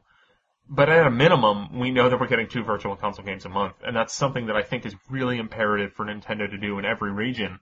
Is just, hey, you know what, there might not be a virtual console game this week, but guys, it's okay. Castlevania The Adventure is coming out next week. no one, no one's okay with that. It's kind of it's kind of weird how they space it out though. I mean, it, it starts off where it's almost like it starts off where it's almost like the beginning to the end of the month because you got Mario Golf next week and Castlevania. Well, it's every two weeks until Mario Land 2 and Lost Levels are right after each other. right, but you have like a month between Zelda 2 and Wario Land Yeah. 2, in- November 22nd and then December 20th. Um, I mean, that's why I, I. I hope it's, it's it's not even like they're getting out of the way of other eShop games because Zelda 2 is coming out on the same day as Crashmo and Super Mario Brothers Lost Levels is coming out on the same day as Fluidity. right, It's weird. it is. And on that note, let's go to what you've been playing. Scott, you're up first with Oh this week's big release, Resident Evil 6. Perfect. Perfect. If you want to hear about a good Resident Evil game, we talked about Resident Evil 4 for the uh, the Lifetime Achievement Award that it won for our uh, Best of the Week. So go listen to that. that came and now- out by the time you're hearing this, it came out the day before this. It came out on Yep. Friday. So Yep. And I, I want to start with talking about Resident Evil 4 for uh, just a second here. I, I, Patrick, have you played the game? No. Okay, I had a feeling that was the case, but Neal, I know Yes. you have. Yeah. And uh, as we know, the game starts out, uh, you know, Leon's being uh, driven by these two uh, guides down this, you know, path, and in some East, vaguely Eastern European country. I don't know if it's ever said exactly where he is. Probably. I think it's made up. Yeah, but I wouldn't doubt it. And um, you know, there's a lot of tension. You know, Leon gets out of the car and he's walking down this path, and then you get into the town and you see this like weird ritual going on, and you can kind of explore before you even really start fighting the enemies. Like if you're careful with it, you can kind of look around and really uh, get a feel for that first town before you engage the enemies. But after a little bit, um, you know, you end up inside one of the uh, the houses, and you push like bookcases to board the the doors and the windows and stuff, and slowly they start breaking in, and it's this very like slow build up to this great like payoff, and there's a lot of tension. Um, And even with Resident Evil 5, it starts where um, Chris Redfield is, you know, exploring this this town in Africa, and all the uh, all the like townsfolk are like looking at him and like observing him, and it's not until you get into the game for a little bit that you find the first like quote unquote zombie. I'm not. I always forget what they call them now because they aren't zombies, but Who knows? yeah, you get the idea. Well, in Resident Evil 6, there's basically like a little bit of a training level before the, the game really opens up. And it starts with this huge explosion, like on a, on a city street. And then you're, you're Leon from first person perspective, and you're dragging your, your partner, um, down the street, like into an alleyway. And first of all, you have to tap X to, uh, to move her, and to move yourself, and then it to look around as you're doing that, you use the the right stick, which already means that you're moving your left hand over to the right stick on the controller to try to look around while you're uh, while you're pressing X rapidly to to move. and like the first like two minutes is all just like a bunch of quick time events that are just like really poor done, poorly done. Um, so then you make it, you make her a little like green herb concoction and heal her, and then you get back out onto the uh, onto the street. And so not only are you making your way through a bunch of zombies and like cars, like you're on a highway, uh, a fighter jet crashes into like the side of a building and then like lands in front of you and, and blocks your path. So then you have to turn around and you're running. And then a helicopter comes and a soldier gets out and he's like, hurry, get on the helicopter. And he's just shooting a bunch of people with machine guns. And then he gets, uh, what happened? I think like a like a tanker or something falls into the hole where the, the plane was, and so it makes this huge explosion. You you you and, and your partner get on the helicopter, but he's engulfed in flames. You begin to fly away. The helicopter pilot suddenly dies and, and turns into a zombie. Uh, so then Leon has to grab grab controls of the helicopter and crash land it, and then you crash into like a building. Um, and then there's one final quick time event as you like jump out of the way as the helicopter, which is like hanging from wreckage, begins to like fall on you where you fell out of the helicopter. And like that's that's like the opening training level. I mean, this is like the first ten minutes of the game is all of this, Weird. and it kind of sets the tone for the whole the whole game. Really, um, if anyone's been following the reviews, like you've heard the complaints that it's like at this point it's just all action game. Like there's no suspense, there's no like thrills whatsoever. And that, I, as far as I've seen, I've, I've played about an hour and a half at this point. Like that's absolutely the case. Um, there, there just isn't. There's not any scares. There's not any moments where you're you're trying to be careful. I mean, it's just a, a run and gun game at this point. and um, and that that would be okay if it was done well, but like it still it just controls really poorly for a game of that design. Um, first of all, at least in Leon's campaign, I've seen videos where it's like there's stuff in daytime and it's easy to see stuff, but in Leon's campaign, it's like pitch black and it's I, I've turned the brightness all the way up in in the menu settings, which I've never done with a game before, and like I still can't see things when I'm like in hallways and stuff. Like like so I'll I'll just be walking around and I will like literally bump into zombies because I can't see them, and like it's just terrible. And then the the zombies, I mean, they could virtually just be any enemy from any game. I mean, they they don't necessarily act like like zombies, which is okay. I mean, in four and five, you know, they're different. They're faster and they run at you and they have weapons. But I mean, it just feels like you could be playing any like any generic action shooter. Um, you know, it's just in this the enemies look like zombies instead of anything else. Um, they have like bottles and different weapons. They'll throw them at you and they'll run at you. And for the most part, you just end up getting like overwhelmed, and you have to use your melee attack, um, which is just like really clumsy. And I don't know, it's just not any fun. like that. That's the bottom line. I'm just not having any fun with it right now. Um, I'm sorry. yeah. Did you play Resident Evil Revelations, Scott? Oh yeah, absolutely. I love And you, and you like that one? Yes, Okay. a whole lot. I thought that was really good. I thought because it kind of returned to like I didn't Classic. know how this compares to that. Not well. yeah, I mean, it's the kind of thing where, like, I realized this when I played Revelations and didn't really get too blown over by it, is that I really hate the Resident Evil games with the exception of 4. So I, I enjoyed Revelations, but I just, you know, got to a point where I'm just like, I just don't really care. and like Revelations was kind of a little bit more of like a throwback to the classic games. Yeah. Um, it kept some of the elements of the the newer games, um, but it really There is one thing that I remember people complaining about in Revelations that I, that I've heard is kept on in Resident Evil 6. Is that in Revelations people complain about how you would shoot the monsters and they wouldn't really show any signs of stopping. They'd be like bullet sponges.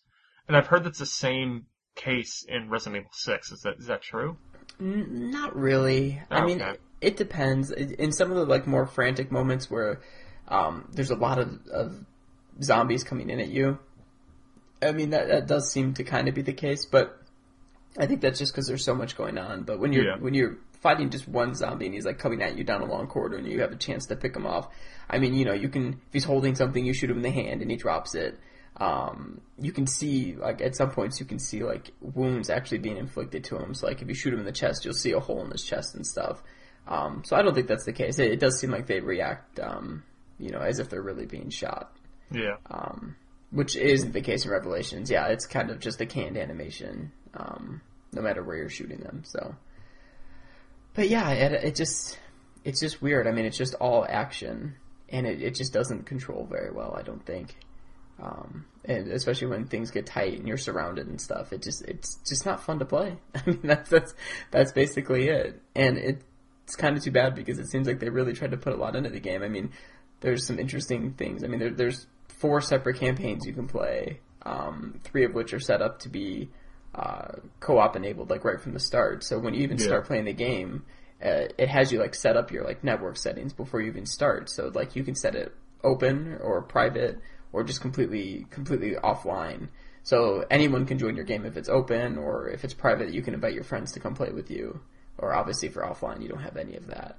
Um, and you know that that stuff's kind of cool, and I'm interested to play a co-op. Um, I haven't done that yet, so I'm interested to see how that kind of changes the experience. But yeah, right now it's just very uh, very bland. That sucks. Yeah. And I mean, I guess going into it, I kind of had a feeling because I was reading the reviews, you know, the day before the game came out, and none were too favorable. But I just felt like I kind of had to see it for myself, and some of them were like, you know, it's not Resident Evil, but it's a good action game, and I just don't even think it's a good action game. It's just, it's just very poor. So, I would avoid this. I guess is what I'm saying. Uh, there's not much redeemable for me at this point, but we'll see. I, I mean, I'm gonna finish it. I bought it, so it's not like atrocious, but it's just not a lot of fun. So that's Resident Evil Six. I, I'm I'm sorry. Yeah, it's okay. You'll get over it. So Patrick, I Yes. I I hear you're reviewing Angry Bird.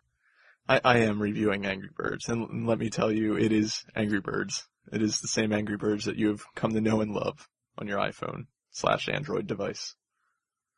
Um, basically, the game it features Angry Birds, Angry Birds Seasons, and Angry Birds Rio, and it's just that.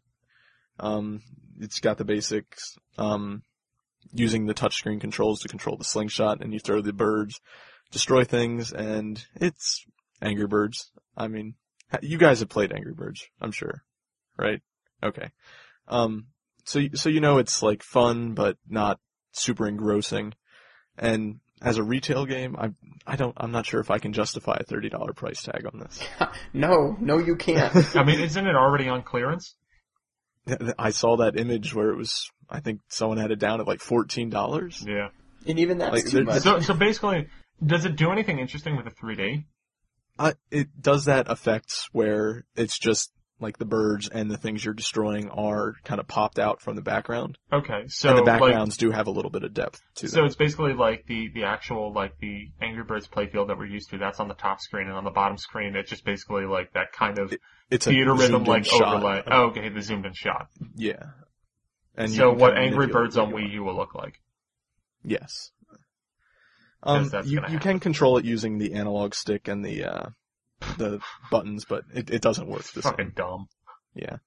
I, one thing I did want to complain about was the menu system. It's just so tediously slow because the menu, it's like, it starts out with six different boxes, like, um, you can go to like achievements, trophies, high scores, and then the three different games. And the way you select it is by kind of shooting a bird into the screen, kind of like it. And you have to be like They thought so they were precise. so clever. Yeah, it it just doesn't work because instead of just tapping on the menu, you want to go and you want to play the game. No, you have to sit there and angle your bird and fire it and make sure the trajectory's right so it gets into the first. That's the one thing that really bothered me because I was trying to f- figure out what each menu did individually, and I was sitting there for a good ten minutes just going back and forth, back and forth, trying to aim the birds. That's awful. I, I wouldn't recommend this version of Angry Birds. Not at all. I mean, how much are if you wanted to buy each of those games on the iPhone? What would that come They're come to? free. So they they all have free versions. I know the original did. I didn't know if like Rio and stuff. Was I know, free I know too. Space does, but Space isn't even on this. Space is I actually, I think, kind of good. I don't think any of the other ones really are good, but Space actually introduces new concepts that are fun, but that is nowhere to be seen on this game. No, it's only Rio seasons and the original. I mean, I mean, they each game, I guess, has a lot of content in its own right. Like I probably put in 40, 50 minutes, and I'm only in the first of six areas, and not even halfway through that. So there's a lot to do, but it's going to get old really quick Yeah. because it's the same thing, just different level design. And if it were on eShop, that would be another thing. Yeah, if they released it on the eShop for four dollars, that's even a little bit more reasonable. But But anyway, yeah, uh, yeah. You, you're playing more interesting stuff. Uh, you, you opened up a WoW account. I never knew that you ever really played World of Warcraft. I, I played World of Warcraft probably about a year ago, and uh, the new expansion came out, so of course I went and upgraded my account and resubscribed just for a month. I'm not gonna become one of those addicts. Sure. Yeah, we'll Yeah. see. Gonna put up that job posting for a news editor now, buddy. Um, but surprisingly, the new expansion is much better than I anticipated. I've each time a new expansion came out, I always bought the upgrade and then just played it for a month or two, and then I was just done with it. But this one is more engrossing for sure. How are the pandas? Um, they're, they're, they're panda-ish and definitely a highlight. um, but one of the, the main things I wanted to touch on was the questing in the game. It, each, um, for those that don't know, World of Warcraft, like a new area is split up into different zones that have their own like little quest chains or something. it's kind of like lines. Xenoblade. Yeah, kind of. that, that's a good comparison, actually. And where where I like this expansion more than previous ones is that each zone feels like its own individual area where it's telling a story with persistent character interaction, where you're the, you're dealing with the same people at the start of the area through the end of the area, and then it's all contributing to this overall story for the whole expansion, which they kind of did before in World of Warcraft, but not really. So I'm really enjoying that, and th- this is kind of the Nintendo tie-in that I wanted to mention, is the po- the the Pokemon battles in World of Warcraft.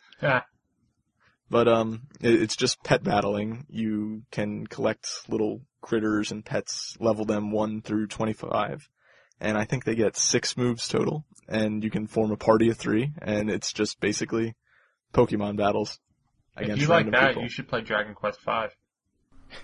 And if you and if you like that, you should play Pokemon. Yeah, and that too. But Dragon Quest Five is, uh, I mean, it's it's a game that like, you know, you have your party, but you also have all these creatures that will join your party, and it's kind of like Pokemon in that. I really dug that when I played it. Well, see, WoW already outdoes Pokemon because these critters, these uh, your pets can learn six moves at a time. I know that's Oh, incredible. no, uh, I think you can only use three moves at a time. Oh, time. that's Oh, bullshit. Yeah, so it's I think you can learn up to six moves though. Fuck wow. But so in between battles, can you like alternate, like switch moves out, and like and switch like? See, I, I haven't messed with it that much. All I've just done a few simple battles against, um, for instance, our programmer on the site, Dave. Um, Scott, you've met him and Yes. talked with him. He'll We be on this to- episode actually yes, with Doctor a little later. Yeah, Yeah, absolutely. yeah. I, I was doing some pet battling with him. Did you kick his ass? No, no, he destroyed me. Oh, Well, he's Yes. a programmer. He probably cheated somehow. fucking programmers, man. But the one thing that is great is there's such a variety in the like different kinds of critters and pets that you can collect. Cool. Like I was just flying around and there's just so many different kinds. And if you've already had a bunch of pets, because I know like throughout World of Warcraft, you've been able to collect Oh, pets and stuff. Like you can yeah. use those pets, right? When when I up when I turned on my account, I went into my little pet journal. It was called instead of like your Pokédex. Real And, um, subtle, Blizzard. I already Real I already subtle. had like 20 in there, so it was quite nice. That's pretty cool. Yeah, not much else to say about World of Warcraft. It's wow. If, if you've played it, you understand yeah. that it's addicting and good. How many pandas have you made so far? I, I didn't make any pandas. Wow. I'm, I'm just trying to level my my night elf priest up to level 90. What, what's the uh, what's the name of the panda in? Um, Pandarians. no, no, no, in uh, Oh. Kung Fu Panda. And have you seen a panda with that name yet? Uh, Po, I think it was. Yeah. And have you seen a panda with that name? yet? I, I have not. You know what's the really funny thing is how, like, everyone's complaining about, like, oh, it's just fucking Kung Fu Panda, why would they do this? It's like, but it's actually part of Warcraft lore. Like, Yeah, it's that- that's stupid, the argument but it's I always hear. legitimate. Are the pandas part of Warcraft lore? Yeah. Yeah, yeah. They've been From- around for a while. From when? I mean, I've played a handful of Warcraft games. I don't remember no pandas. Go, go fucking Google it, man. I don't play the Warcraft games much. I mean, you know, I played Warcraft 2, 3, and the expansions to 3 and stuff, and I don't remember any pandas, but, I mean, I don't, I don't doubt what you're saying, I'm just saying, you know. It's just bad mm-hmm. timing is all.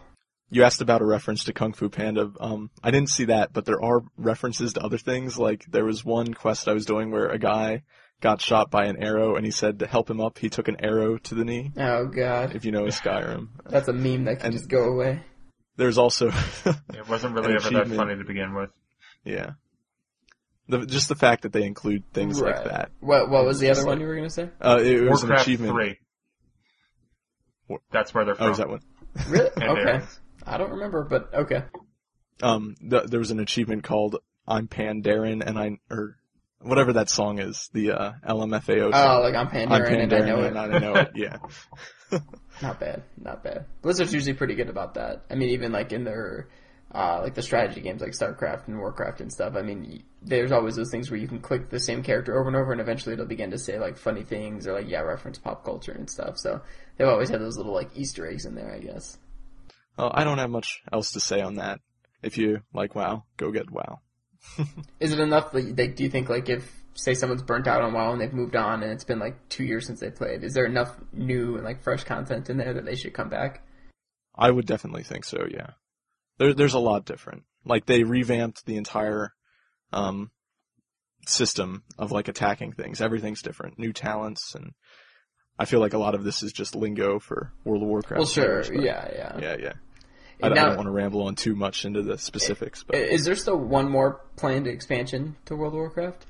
Do you know? there's, I don't know. Okay. I, I they're probably gonna do another. I for some reason I thought there was another, but like at some point they have to move on, right? I mean, don't we know that Yeah, they're yeah. moving on another, or they're working on another MMO? Like they've announced that, right? They haven't said what it is or what Like. World of Warcraft's been around for eight years now. yeah, I think. which is crazy. I mean, it came out when I graduated high school. I, I, I just read today as well. wow. Um, that they're up over 10 million subscribers again. I saw that. Which is, which is nuts. That many people still playing just boggles my mind. when you buy the game, though, does it come with a free month? No. Oh, okay. So people actually had to resubscribe. Hmm. Yeah, yeah. Um, but as far as I can tell, just doing my little dime store research, is that the, the pandas, the, the, or the, the pandarans or whatever, um, they were always kind of a joke, but they were, they, like, they've been basically teased for years. Um, yeah. So, Patrick, you played Sonic Adventure 2? Yeah, um, this is the HD remake on the, the PSN. How's it look? Does it look like a modern day game or a Dreamcast game? It, it looks like, um, did you ever play the GameCube version Yeah. of Sonic Oh Adventure yeah, it's probably based off of that. Yeah, it, it looks be- a little bit better than We'll that. see, Neil. Neil, that's a true question because Dreamcast games already look like modern day games. Ah, Shit was ahead of its time. not really. No, not at all. Um, I, I, I only downloaded the demo, so I only got to play one level, the City Escape level. oh, it's a great which- level. I know. Fucking love that level. Highlight I- of the game. I, don't I didn't play know anymore, what level ever. was gonna be. I, I played that level twice and I, I was done. Like, do they have the option to like play any of the bullshit Knuckles levels? um, not in the demo. Those are Man, sure I, bad. I have, I, I've beaten that game completely. I don't know what's Yeah. wrong with me. I, One I was thing I wanted to make sure was the, cheat. the Chao, the Chao system. Oh, uh, yeah. Do you remember? Yeah, I wanted to make sure that was still there and it is. Yeah. And it's really tempting for $10 on the PSN. It was just when I was playing it, something, I played it on the GameCube. I never had the Dreamcast version. I never really, And- I played the Dreamcast version, but I, I didn't own a Dreamcast until a couple years. Uh, basically, I think I owned Sonic Adventure 2 on GameCube before I even owned a Dreamcast. But um, something just felt strange about it. Like I couldn't grasp the controls again. Like I wasn't doing real well. Cause it's an old I- game. Yeah, I guess that's what it was. It's just when Sonic Adventure 2 Battle was out, I was so good at those levels. Like I was A ranking everything and It's just I, I scored E twice in a row. I mean, I just remember with Sonic Adventure 2, like, it's, it's such a dumb fucking game. Cause the Sonic and Shadow levels are pretty much all legitimately fun. Like, I Yeah. remember loving the crap out of those levels. And then like, when you're There's the Tails Knuckles or Robotnik, and you're just like a mech shooting things, like, okay, that, that's, that's not as good, but it's still kind of fun.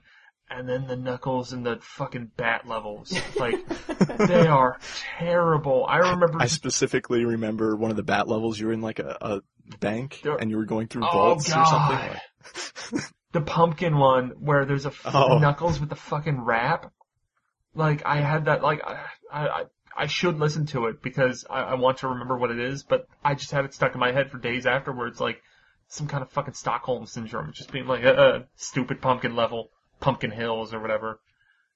Like there's like there were there were a lot of good things I thought about Sonic Adventure 2, but just on the whole there was so much bullshit that like why, why, why? It's like with Resident Evil 6, how like it's a game where they're like, we made four campaigns that are all eight to ten hours long, but the game fucking sucks.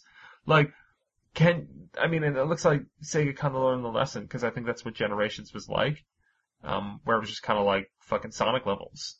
That's the game. Um, because I kept on being concerned about like, well, we can't have them be short. It's like, I don't care if it's short. Just make it good. You know, when you said Resident Evil 6, I wanted to bring up too, there was one other thing that irked me. There, you, there's three different buttons you use to pick up things off the ground, like ammo, to open doors, or to open doors with your partner. So square opens, or picks up items, uh, X opens doors, and then circle opens doors with your partner. That's and ridiculous. it's the stupidest thing I've ever seen in my entire life. I just had to throw that in there. Well, I'm I'm gonna talk about a, a Sega game that is really really good. Uh, hell yeah, Wrath of the Dead Rabbit. Um, it's a game from Arkedo Studio. They made Big Bang Mini on the DS and some Xbox Live indie games that I'd never played.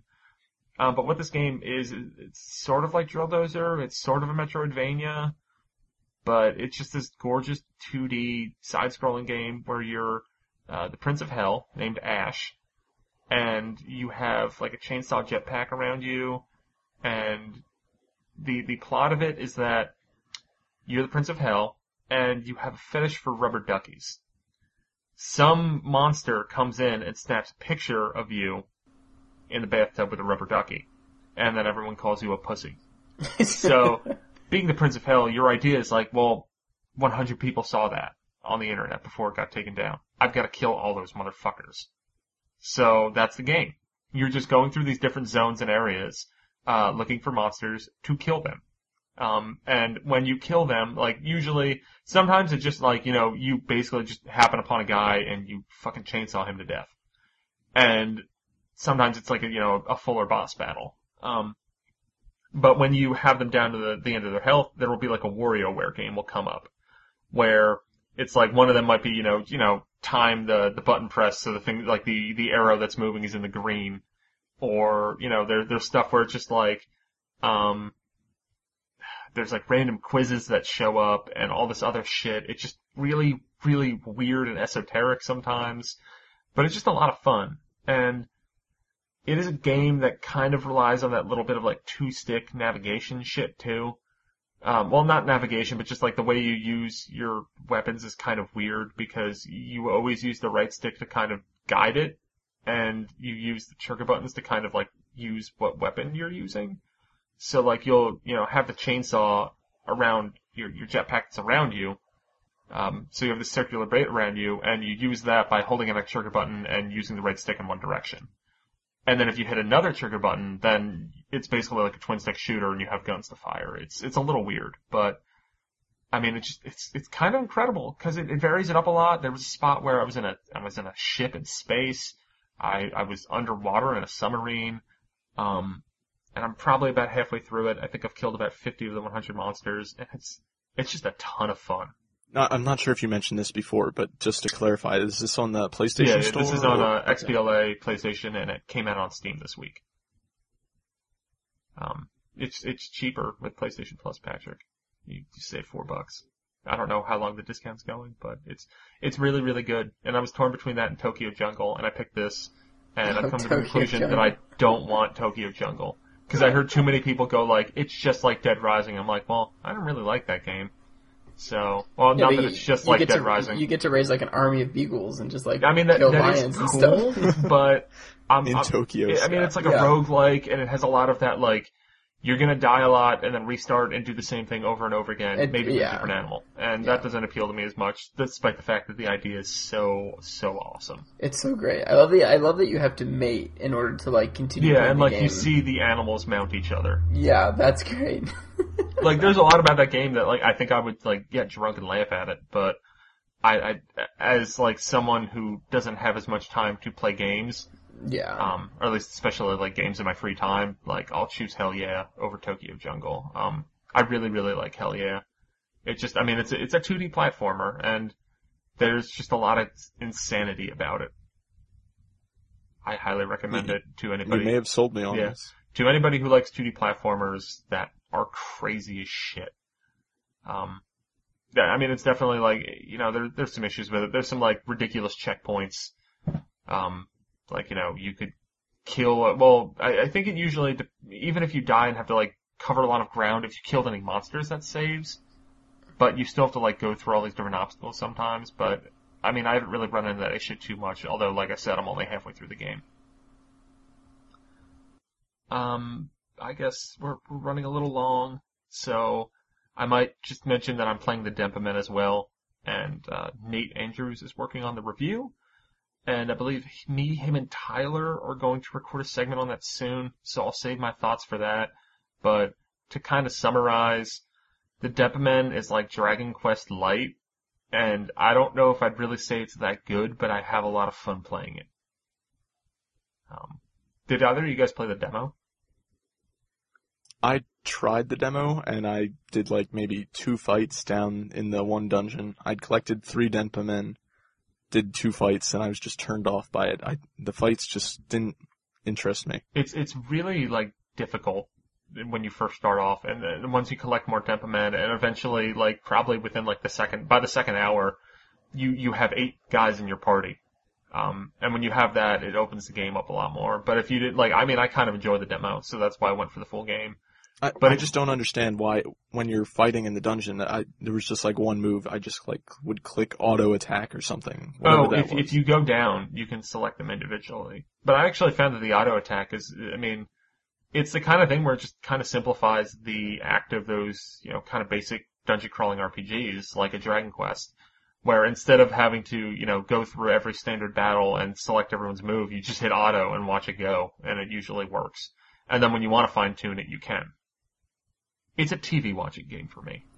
okay, I Well, that uh. I haven't played the demo, but I kind of prefer that because that means I just have no fucking idea what Patrick means when he says he did two fights in a dungeon and collected three Denpa men. I just like to have no idea what that could possibly mean. so that that's just me. Yeah. Uh, so the last thing that I'm going to talk about is the new Super Mario Brothers 2 DLC, which finally hit North America after coming out in Europe and Japan earlier in the week. Um, I got all three level packs, and I think on the whole, it's all really cool. I think the idea of DLC for New Super Mario Bros. 2 is awesome, and it makes Coin Rush even better, and I was already having a lot of fun with Coin Rush. Um, what it does is basically instead of giving you like random levels, you in addition to like the the mushroom, the flower, and the star pack, you can get you know anywhere from one to three new packs, which three levels, same every time. Um, the first one is the Gold Rush pack, where there's just a fuck ton of coins. Like with minimal effort, you can get the the three thousand max coins that you can get. Um, like total. Well, I guess there's a thirty thousand. It's thirty thousand, I think. Um, but I mean, it's just a lot of fun, kind of having this easy level where the goal is not necessarily to, you know, just survive or anything. It's just like, alright, how many freaking coins can I get out of this level this time? And there's a lot of hidden areas, and I, I had a lot of fun with it. Um, the second one, uh, the coin challenge one that has online leaderboards that I haven't really checked out yet, isn't really too interesting. It's kind of just standard fare. Not really too super into that one.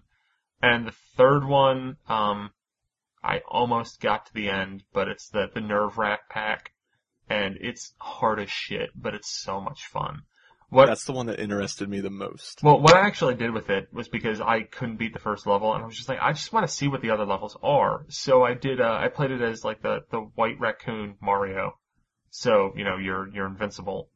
Um, but the problem with that is the second and third levels in that kind of rely on you to bounce off of Koopa Troopa's heads to stay up, and when you are that white raccoon, you just kill them instantly and go right through them. That's a weird oversight. yeah, I was not able to beat the third level with the the invincible raccoon, but at least I, I got to see all three levels. I was just kind of curious to see what they all looked like, and now I'll go back to you know slamming my head against the wall with the first one. Um, but it just it, it really is. It's super challenging and it's a lot of fun. But the, the one issue with it is that I know Danny in his impressions mentioned Super Meat Boy level difficulty, but the key thing about Super Meat Boy and a lot of those really hard like platformers, like Short Runner, etc., is that there is really a minimal delay from when you die and when you start again. The problem with the coin rush stuff is when you die, you have to start the entire thing over again. So does that make it really rewarding when you hopefully eventually beat all three levels? Oh yes, of course. But until you do, it fucking sucks. because that first level is already very hard, and I can tell you if I legitimately beat that and get to the second level and die halfway through that, I'll just be angry. like, um, but I, I mean, I think it's really cool, and I look forward to seeing more levels come out of this because it seems like, you know, I mean, uh, well, the way I'm looking at it is that two out of three ain't bad. One of them's kind of forgettable, but if two of them are really fun, then uh, if if they're going to keep on releasing sets of three packs and two of them are good and one of them isn't, that's that's awesome. That that's a good percentage. Yeah. Um, I'd say yeah. so. Are are any of you guys interested in the DLC? I'll probably pick up probably the first and last pack. Yeah, that's And that's this- what I would recommend. Unless the online leaderboard stuff gets interesting, which I kind of doubt. Yeah. Like for me, I have yet to get a street pass for New Super Mario Brothers 2, so I'm not really into the coin rush probably as much as you are. Yeah, I'm sure you've that, got yeah, a that that pass. helped a lot. I, I've I've been living off of the fatted calf that I got at the Wii U event. yeah. Those are I've gotten a few uh yeah, street passes with with coin rush stuff and it it is actually a lot of fun. I mean it gives you someone to compete against. You know, it's great. Even Yeah. if you don't know that person, it's kind of Although I W- without without that incentive, I just have no Yeah. reason to endlessly do it. right. Well, you got to get those million coins. yep. Can we just spoil it? I haven't looked it up, but Neal, you probably know. What what's the reward for getting the million? Just tell you me. You really want to know? Just tell me. I'm gonna just if you don't tell me now, I'm just gonna look on GameFAQs after we're It's done. it is so dumb. You want That's what I heard. That's what I heard. the fucking main screen changes. That's it. That is it. What does it change to? It's just like all gold, and there's like maybe a statue of Mario or something. Fuck you, Nintendo. I remember like there was all this speculation like maybe you'll unlock another character that you can play as. I'm just like, oh, that'd be cool. And someone got to it. I looked it up. I'm like, you're fucking kidding me. really? I, I might, I might get it. Like, especially just playing these. I think I went up 50,000 coins in like 15 minutes. Yeah, I, I heard I heard on Twitter that with these level packs, I mean, you're pretty much guaranteed to get a million if you play Yeah. them consistently. Like you get a ton of coins. yeah, I mean, I think I think the first level pack gives you on average about thirty thousand well, each thirty run. is like that's the limit for all the levels. So basically, like if you do it decently, you'll get thirty thousand coins. Uh, I mean, that's that's a big reason why uh, you know. Well, I think it's actually. I, I think I've gained more than. I think I was at like one seventy five, and now I'm past two fifty. Yeah, Um, that's yeah. just crazy. I mean, the whole conceit of the game is to collect a crazy amount of coins. In the beginning, it says There's try to no collect fucking rewards. try to collect a million, and it's like, look, we changed the splash screen at the Yeah. front. Hooray! You know what, guys? I mean- that shit worked on Mario Kart 64, but it's not going to work in 2012. Fuck off. I did. I love that with Mario Kart 64. Even It in the first so Mario Party, the first Mario Party, Yeah. just the the menu screen would change depending who won the last round. Well, I mean, it's also the kind of thing where like that's a game that you play with other people, so you can be like, "Hey, man, look at how big my Nintendo 64 shaped dick is." Look at that. I got the alternate. I got the alternate title screen of Mario Kart 64. It's with New Super Mario Bros. 2. You're like, I finally got it. You look around. You're alone. Shit. There's beer bottles and like and ramen, empty ramen packages everywhere. I'm gonna take a picture of this and post it on Twitter. And you post it on Twitter, and someone's like, "Man, "Fucking a! I didn't get it yet. Why'd you post it?" yeah, all you get is shit. No retweets, no favorites, just shit. no one's like, "Good job." Everyone's just like, "Fuck you. Get a life, hippie." God. How sweet was that alternate menu screen in Mario Kart though? It was like the sun was setting, right? It was like a Yeah, nice like, was- orange backdrop. Like I, I mean, it is the kind of thing. I, I do feel a little ridiculous that like I look back at that, I'm like, oh, that was so cool. And I think like, was there anything else unlockable in Mario Kart 64? No. Oh yeah. And then like I'm look I'm looking at this with a million coins. I'm like, this is fucking bullshit. Where I probably put more work into Mario Kart 64. Yeah. Well, Mario Kart 64, you could unlock like the track, like the mirror tracks and stuff like Yeah. that, I guess. But yeah, Um, yeah, I mean, I, I I'm digging the new Super Mario Brothers 2 DLC. Um, I think it's a good idea. I almost played the Style Savvy demo for this purpose. I'm probably still going to play it at Right Impressions, but I'll wait until the second demo comes out, which will be after the game comes out. But let's face it, um, unless we convince Carmine to come on here, no one's going to fucking talk about Style Savvy. absolutely. Do we know how Uh, many DLC packs are doing for New Super Mario Brothers? Uh, there's another one in November and another one in December, I think. Or it might be the end, the end of October and December. I don't know if it's done after that, but that's Okay. what they, they've announced. That's what they Is that there are two more coming this year. far. Kind of Do you think they're going to bring DLC to New Super Mario Brothers U? I don't Before- know. Like, they're doing it with this, so why wouldn't they? I know with that? Nintendo Land, I think they put the kibosh on DLC, but with New Super Mario Brothers U, I guess it's totally possible. I would, I would assume that the hooks will be in for New Super Mario Brothers U. I would hope so, but I don't know if we'll see it announced right away. Yeah. I mean, if they did it for this for Coin Rush, I mean, I guess they could do it for what Boost Rush mode or whatever. Yeah, but Coin Uh, Rush is actually fun. Yeah, that's true. that's Boost Rush. I mean, I, it's like maybe I shouldn't just judge it from when I played at the event, but playing Boost Rush at that Wii U event the other week pretty much zapped all of my interest in New Super Mario Bros. U. Like, it's, it's the kind of thing I was talking about with a friend of mine where I was just like, you know what, when, when, when that game comes out, you know, I'm still gonna be excited. Don't get me wrong. But right now, it's just like, I look forward to the Wii U and I'm just like, Nintendo Land looks really fun. Someone mentions Mario, I'm like, nope, not gonna do it for me right now because it's just, there's so many good things about that game, but just my last experience with it was so just bleh. Neal, if there was anything to to kind of base your opinion of not liking it off of, it would be playing it. Yeah. don't don't feel don't, don't say I don't know if I should not like it. I mean, all I did was play it. I mean, that's a pretty good basis to uh, to make your opinion from. The only time I really enjoyed playing that game, and I played it, uh, there was like the Wii U experience in New York, there was E3, and there was the Wii U preview event. Didn't really enjoy it at the Wii U preview event. Didn't really like it that much at E3. Um, I do, I do love the, the flying squirrel suit though. That is fantastic. Yeah, it looks pretty But sweet. the only time I enjoyed it when I, when I was playing with two of my friends and we just griefed the shit out of each other. Yeah. Um, so I think that's just what I'm gonna do when I get the game. It's just either play it by myself or just be like, hey, hey guys, come over. Someone's gonna use the Wii U gamepad and try to place the blocks and kill everyone. It's gonna be awesome. What what you're going to do is bring over all the children in your family and just you control the gamepad Yeah. and just kill them. Yeah.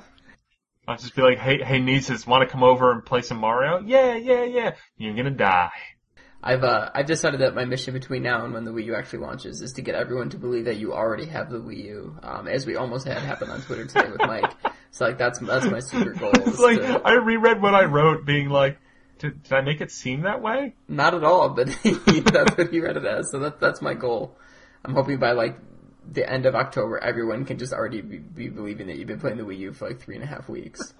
You're a total dick. I'm gonna look forward to you like tweeting at me, just being like, "Yeah, man, how's Nintendo Land?" Yeah. Yo, you ever get past uh, World 2 Level 3 on uh, Yeah. Mario Wii U, or what's up? So, so did you finish ZombiU yet? yeah. Yeah, man. So, so how's uh, how's Black Ops 2? I, I heard you've been playing that. Yeah. So what's that like on the touchscreen? Does that Yeah. work pretty well, or what's the multiplayer like? yeah. That's my But, goal. So. yeah. Anyway, um, there's cool stuff coming out soon, and but yeah, bye.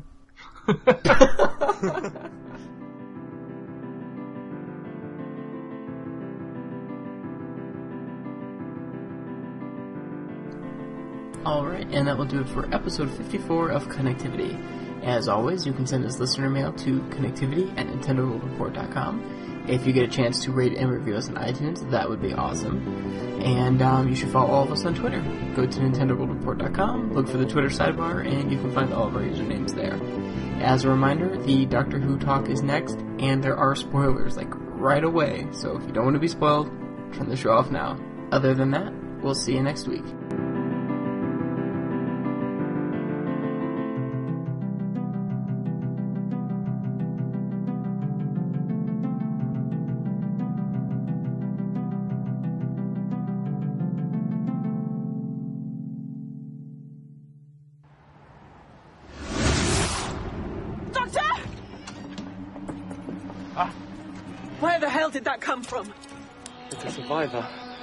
Very but keep your eyes on it. Where's Rory?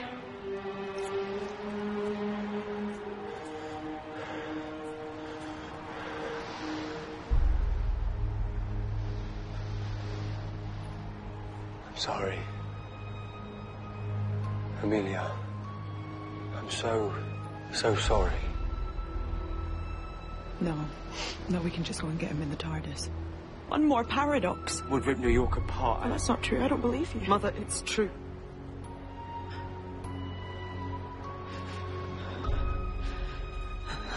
Amy, what are you doing? That gravestone, Rory's. There's room for one more name, isn't there? What are you talking about? Back away from the angel. Come back to the TARDIS. We'll figure something out. The angel, would it send me back to the same time to him? I don't know. Nobody knows. But it's my best shot, yeah? No! Doctor, shut up! Yes, yes, it is! Amy. Well then, I just have to blink, right? No! It'll be fine. I know it will. I'll, I'll, I'll be with him, like I should be. Me and Rory together. Melody, Stop it! Just, just stop it!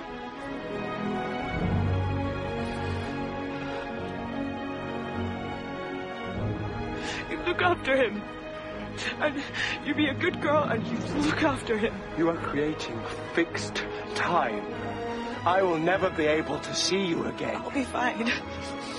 I'll be with him. Amy, please. Just come back into the TARDIS. Come along, Pond, please.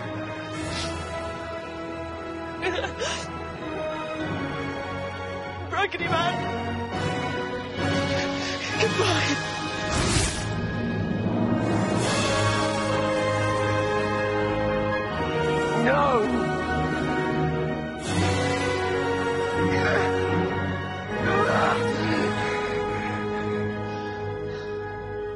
Hello, everyone, and that's right, we're back with another Doctor Who bonus segment. Uh, today I'm joined by Patrick, And yes, that was a sonic screwdriver. perfect, and David. Hello. Hello. First time I think officially on the podcast. Um, I guess you did do one of our recent best of segments. Yes, I was on the uh, the Smash Brothers Brawl. Oh, Segment. okay. There you go. Wait, were you, I edited that one. Were you really?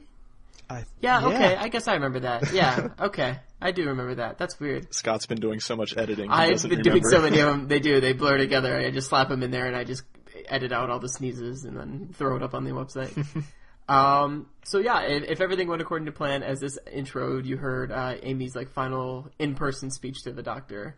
Um, and we'll be talking about that in a minute, but we figured we should probably start first with the Power of Three, the uh, penultimate episode for this sort of half season. Um, what'd you guys think about it? It was better than the weeks before, I think. Like, you, you and I talked about this the last Doctor Who bonus segment, and I wasn't going into it expecting too much because I thought it was going to be one of those episodes that didn't focus on the Doctor and just kind of focus more on the Ponds, which it did, but it also had a focus on the Doctor, and it was good.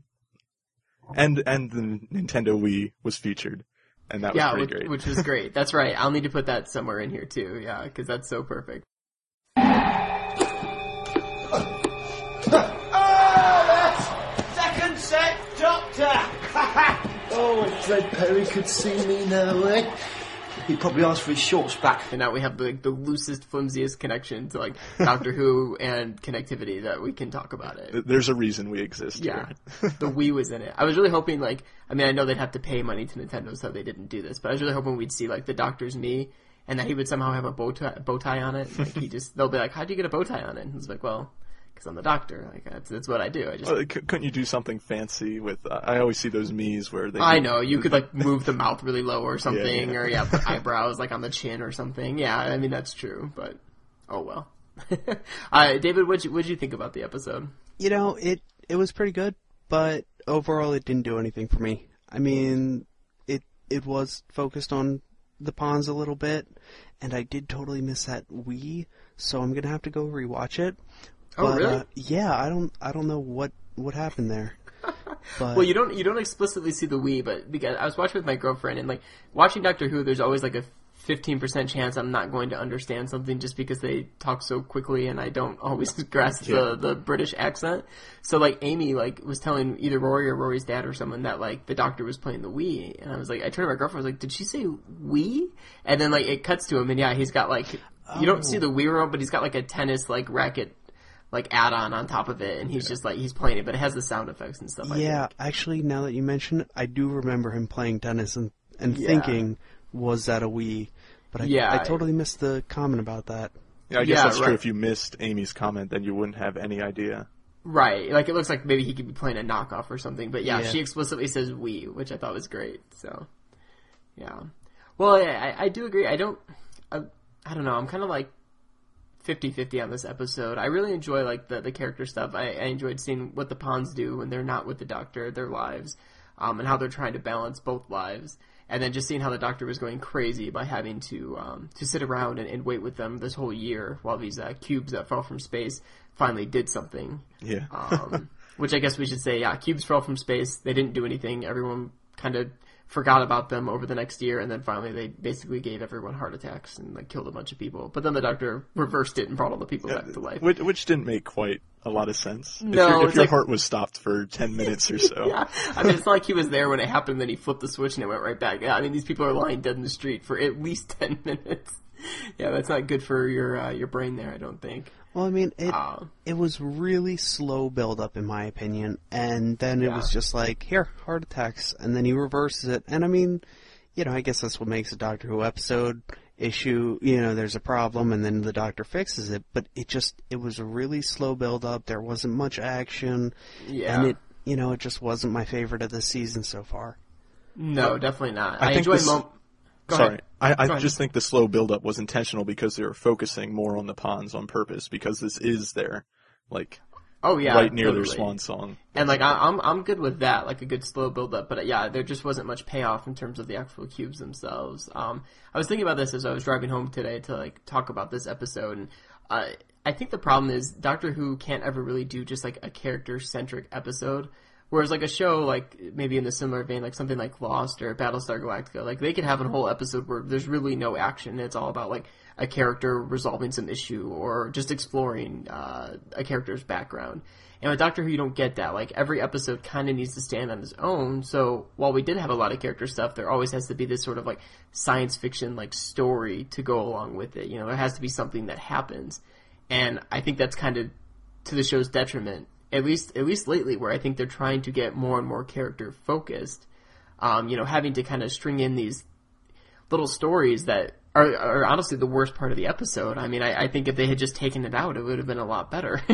You know, I, I, I could watch a whole episode with the, the Ponds, like, just living their lives and the doctor going crazy being there with them and, you know, and that kind of stuff. I didn't need all of a sudden they go to space and there's a guy who's decided he wants to kill a bunch of humans and then the doctor saves the day. You know, that, that was like five minutes of the episode and it could have just not been there and I would have been happy. I mean, what do you guys think about that? Like, I really think it's kind of a, an issue they not need to address necessarily, but I think they need to balance it out better with the character stuff um, matches the quality of, of the actual storyline of, of that individual episode. You do notice that like each season so far, I think there's been like that one character centric episode where like last season it was the girl who waited where Amy was kind of stranded for 20 years or so, I think. yeah, yeah. And that was just really slow and it just dealt with Amy and Rory's relationship. Um, season five, I can't remember. There was probably one, I just don't remember it off the top of my head, but those episodes, they're just slower moving, slower paced, and there's not a lot of action, and it just takes away from like the flow of the season in general. Especially last season where it was that steady buildup of action over Yeah. time. yeah. And then that episode I thought just brought it down. That's the one where she gets really old, right? She's Yeah, like, yeah. yeah, okay. But I mean, it it it kept your heart racing a little. Like, you know, are they gonna are they gonna find Amy? You know, the the young Amy and the old Amy, and the the one with the cubes. It was like there was just nothing but dialogue.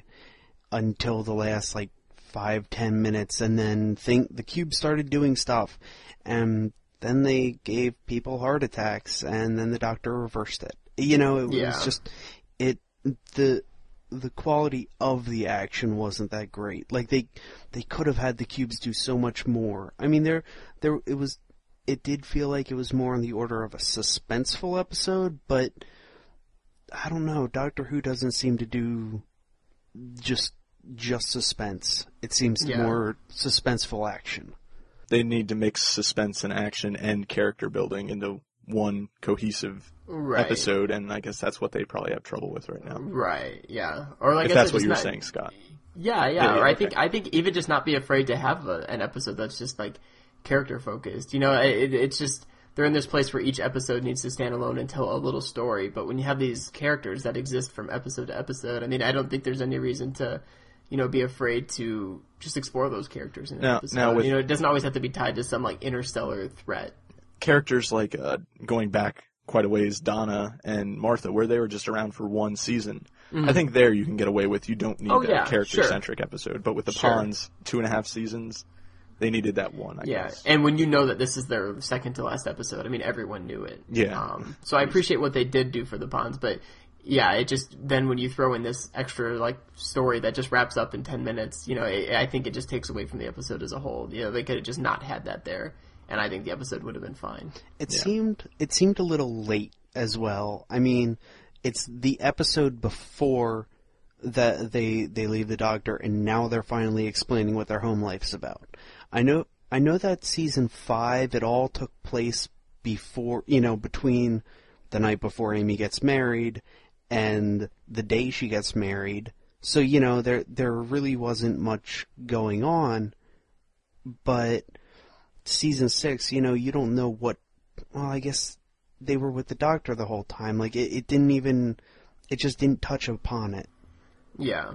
Well, th- I think this is the first time, at least in the new like series reboot, that the companions haven't just always been with the Doctor. I mean, as far as I can tell, like uh, Rose and Donna and Martha, that their entire seasons they were always with the Doctor. But here you have Amy and Rory who do go back home and aren't always with him. Yeah. Especially in this this season, all these episodes seem to have like months in between. Yeah. Oh yeah, and like a few of them opened with the Doctor like picking them up. Yeah. you know, like he's, they're just not there. Um, so I don't know. It was good to see their their lives, but one one thing as we wrap this up and move into the final episode that I thought was interesting is I, I thought this episode was going to end with them saying like, okay, we need to tell the Doctor we're done. Like you know, he whatever we're going to do, you know, and I thought it would kind of link to this week the the finale. Like I thought he was going to say, okay, this is our last going out with him, and then we need to tell him that we're done. We're going to stay home. But in the end, they actually resolve like, okay, let's just travel with the Doctor forever, Wait, which which- which is so weird because in the next episode they can't do that anymore. It's definitely strange because you know they're leaving in one episode and they make Yeah. that major decision to not leave him. So Yeah. you're just like, well, something clearly bad is going to happen. yeah, I thought for sure it was gonna be like, okay, like this is it, and then after this, we're telling him we're done, and then of course their last journey out with him, something horrible happens. But no, it's like let's just be best friends for the rest of our lives. Um, but okay, well that's enough with that one. Let's move on to the Angels Take Manhattan, the uh, more interesting of the two. Um, it opens up great. I thought this whole like noir opening with the the detective narrating in. Uh, you think writing his story. Of course, it turns out to be River writing the story, but um, you know, just just his narration and and his demeanor and everything. It was very it was very I don't know, kind of a, interesting, an interesting take on like nineteen what thirties or forties. I think it was 30s, yeah. 30s, yeah, like America and stuff from this British perspective. Um, I thought it was really cool. I thought it was really well done and, and got me excited to to watch the episode. I mean, what, what did you guys think about that? I mean, it, it was certainly different for Doctor Who. It was mu- a much more lengthy opening, I thought, compared to Oh yeah, for all sure. the ones that they've done recently. Oh, And yeah. um, I, I guess this is a spoiler-ish episode, but the Statue of Liberty right there at the end was very cool. Oh yeah, definitely. I Yeah. thought so too. Yeah, with those like crazy just teeth and everything. Yeah. Yeah. Like, like I kind of saw it coming because, like, what else? They showed a make shot of it. Yeah, and they showed a shot of it like as he was going into that that like hotel or whatever. Yeah. And I kind of thought like, oh my god, are they really going to do that? and they did. You know, I um, I was at home and I I realized that we do get BBC America here, and Patrick had invited me over to to watch it with him and his family, and you know I was like, I'm just gonna watch the intro, and it was so good that I had to I I had to pry myself away from the television, you know, to to prevent myself from watching the entire episode just then. And Because well, what do you? Why, Patrick? Do you watch it the next day or something? Like, how do you watch it? No, um, I, I work and Dave comes over like eleven o'clock ish, and then we, Oh, okay. So yeah. you guys were just gonna watch it later that night. Yeah. Okay. All right. Yeah. Keep going, Dave. Sorry. Oh no, that's fine. Um, and you know the anticipation between what is it air seven if uh, eight o'clock if I remember correctly. Uh, Yeah. The three hours there nearly killed me because I couldn't look at any spoilers. I couldn't think about it. You know, I couldn't turn on the TV. You know, I, I just I was just dying inside my head to Yeah. to find out. Yeah. Well, like like for me, I I um I've talked about it before, but I download the episodes on PS3 um because I, I can't Oh. stand watching it on standard def on BBC America. so I wait till the next day to watch it anyway. But just like scanning through Twitter that night after the episode aired and just hearing everyone like talk about how like sad it was and just all these different things, like I was just it kept getting me so excited. I mean, I almost wanted to watch it in standard def, but I thought no. I always have that problem too. Like I have to pull myself away from the computer because it airs in the UK like three o'clock Eastern. Um, some of my friends they had watched it like a live stream from the UK version, Oh wow. and I was just like, well, I can't, I can't sit here anymore and talk to you Yeah. because this will this will kill me on the inside. Yeah. But yeah, I thought that was that was one of the best openings that doesn't involve the Doctor. I mean, there's been there's been many where it's like a side character or someone dies to kind of set the tone, and I thought this is one of the best. Just just the whole environment and like like Patrick said, just something new for Doctor Who. This whole like noir theme, I thought was really well done. Um, and yeah, it got me super excited. So the uh, the intro plays, of course, and then the Doctor and Rory and Amy are uh, in New York in present day, and they're just in the park, and the Doctor's reading aloud, as apparently he can't read in his head. Um, and they're just having a nice nice day on the uh, on the park there, and you get some interesting things that kind of you know like forebode for what's going to happen. Um, like Amy's wearing glasses now because she's getting a little bit older, and the doctor notices like eyes on her line or uh, lines on her eyes and things like that, and you know sees her like aging and, and is like kind of befuddled by it. Um, and then you know you see him rip out the last page of the book, and he says, you know, I, I hate endings. I, I I don't read the last page of a book because I don't want a story to end. Um, which uh, may may be a little heavy handed, but um, but still, you know, it just adds a little bit more to his his character. This his episode was full of foreshadowing. yes. Oh yeah, for sure. um, so yeah, so then uh, Rory goes to get coffee, and then on the way back, we see some angels tailing him, the weeping angels, and then suddenly he is in the 30s where the episode opened, and River's in front of him.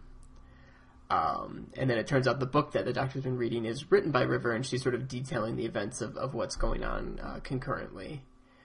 Which, if you think too hard about it, like makes your head hurt. So it's just best not to like think about like how that how they're happening at the same time. But Well, I mean, take a look at Blink. I mean, the other Weeping Angels episode, you know, there were the, the DVDs, and to think that, you know, the doctor had this script that he got, but he didn't know it was going to happen, and then it happened, but they had already written this, you, you know, it was, it's happening, like, it, it just, you know, I, I love time travel episodes and, and shows because it makes you think, and it just, Yeah. it, you know, you have to think, it's it's abstract, and I like that. Yeah, and for a show about time travel, like at its core, there aren't many episodes where it like really comes into play like this. I mean, for the most part, it just puts them in a new setting. It, it, there's only been a handful of episodes, I think, where like Yeah. there's two timelines going on like concurrently, and, and you're interacting between the two, um, like Blink, for instance. Um, but yeah, so then you know it turns out with all the weeping angels, there's sort of like some time disturbances. So the doctor can't land exactly in the uh, in the 30s, so he has to get as he calls them landing lights, a signal to lock onto. Um, so he goes back to like the what? I, I mean, when is the Probably the What- present 2012. well, first he goes back to 2012. Yeah, he bounces off the, the 30s, and then he goes back to the um, what dynasty was it in, in Oh, China? oh, that's right. Um, I'm not sure. I can't remember. Well, one one dynasty in China, uh, because the guy in the 30s is a big collector of um, of like pottery and art from that era, And so the um, the doctor goes there and like writes like a code word Yowza onto like a, a a pot, and then so when River sees it, she's able to like use that to like pinpoint her coordinates, and then the doctor can lock onto it. It's all kind of weird, but I guess it works. um, Well, they've so done stuff like that before, where they send a message from the past to someone in the future. I think. Right? Yeah. Like Blink. yeah, exactly. what's what's the episode where uh, they go back to the first written word and it says "Hello, sweetie," if I'm not mistaken? and and it um, was it was River that went back to Oh, write it to give him yeah. a message. Doesn't she like breaks into a place, right? She like, and then she's getting chased by a bunch of guards. I, I think Um, that's the season five finale, right? I think so. Yeah. Quite Yeah. possibly, yeah. It's Yeah. it's been a little while.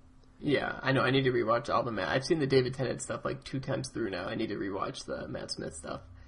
Um, so yeah, so they're all reunited in the 30s, and I think this is where like stuff that kind of starts to get interesting and, and really begins to like suggest that things aren't going as planned. Uh, first, uh, before they even get there, Amy reads ahead in the book and reads a line that um, like, "Why do you have to? Why do you have to break mine?" Um, and the doctor kind of freaks out when she reads that and says, "Well, now that you've read it, like it has to happen. It's a fixed point. Like there's no way in avoiding it."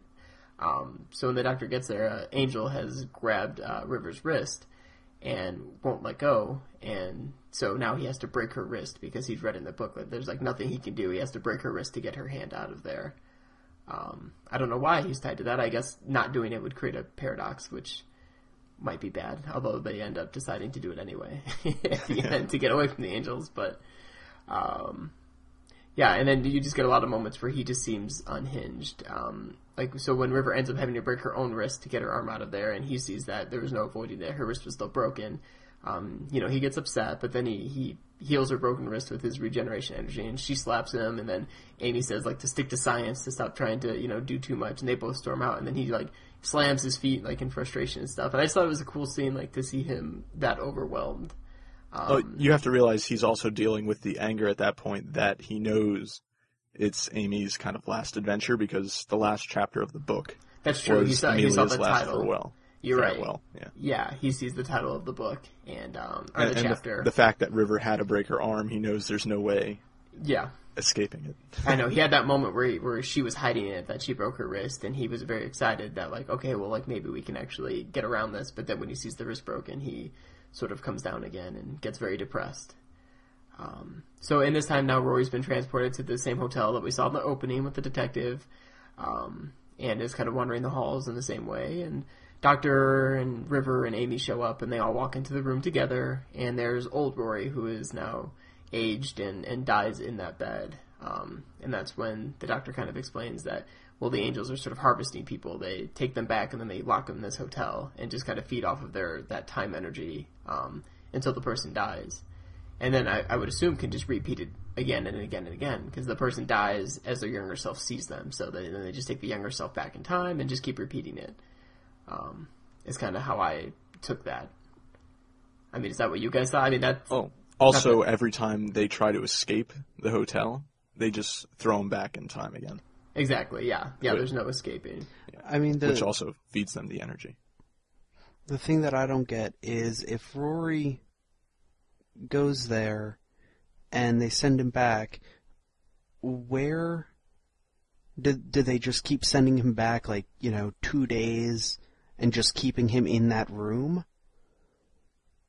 I I mean I, it, or do they just send them back once, let them live out their lives in that room?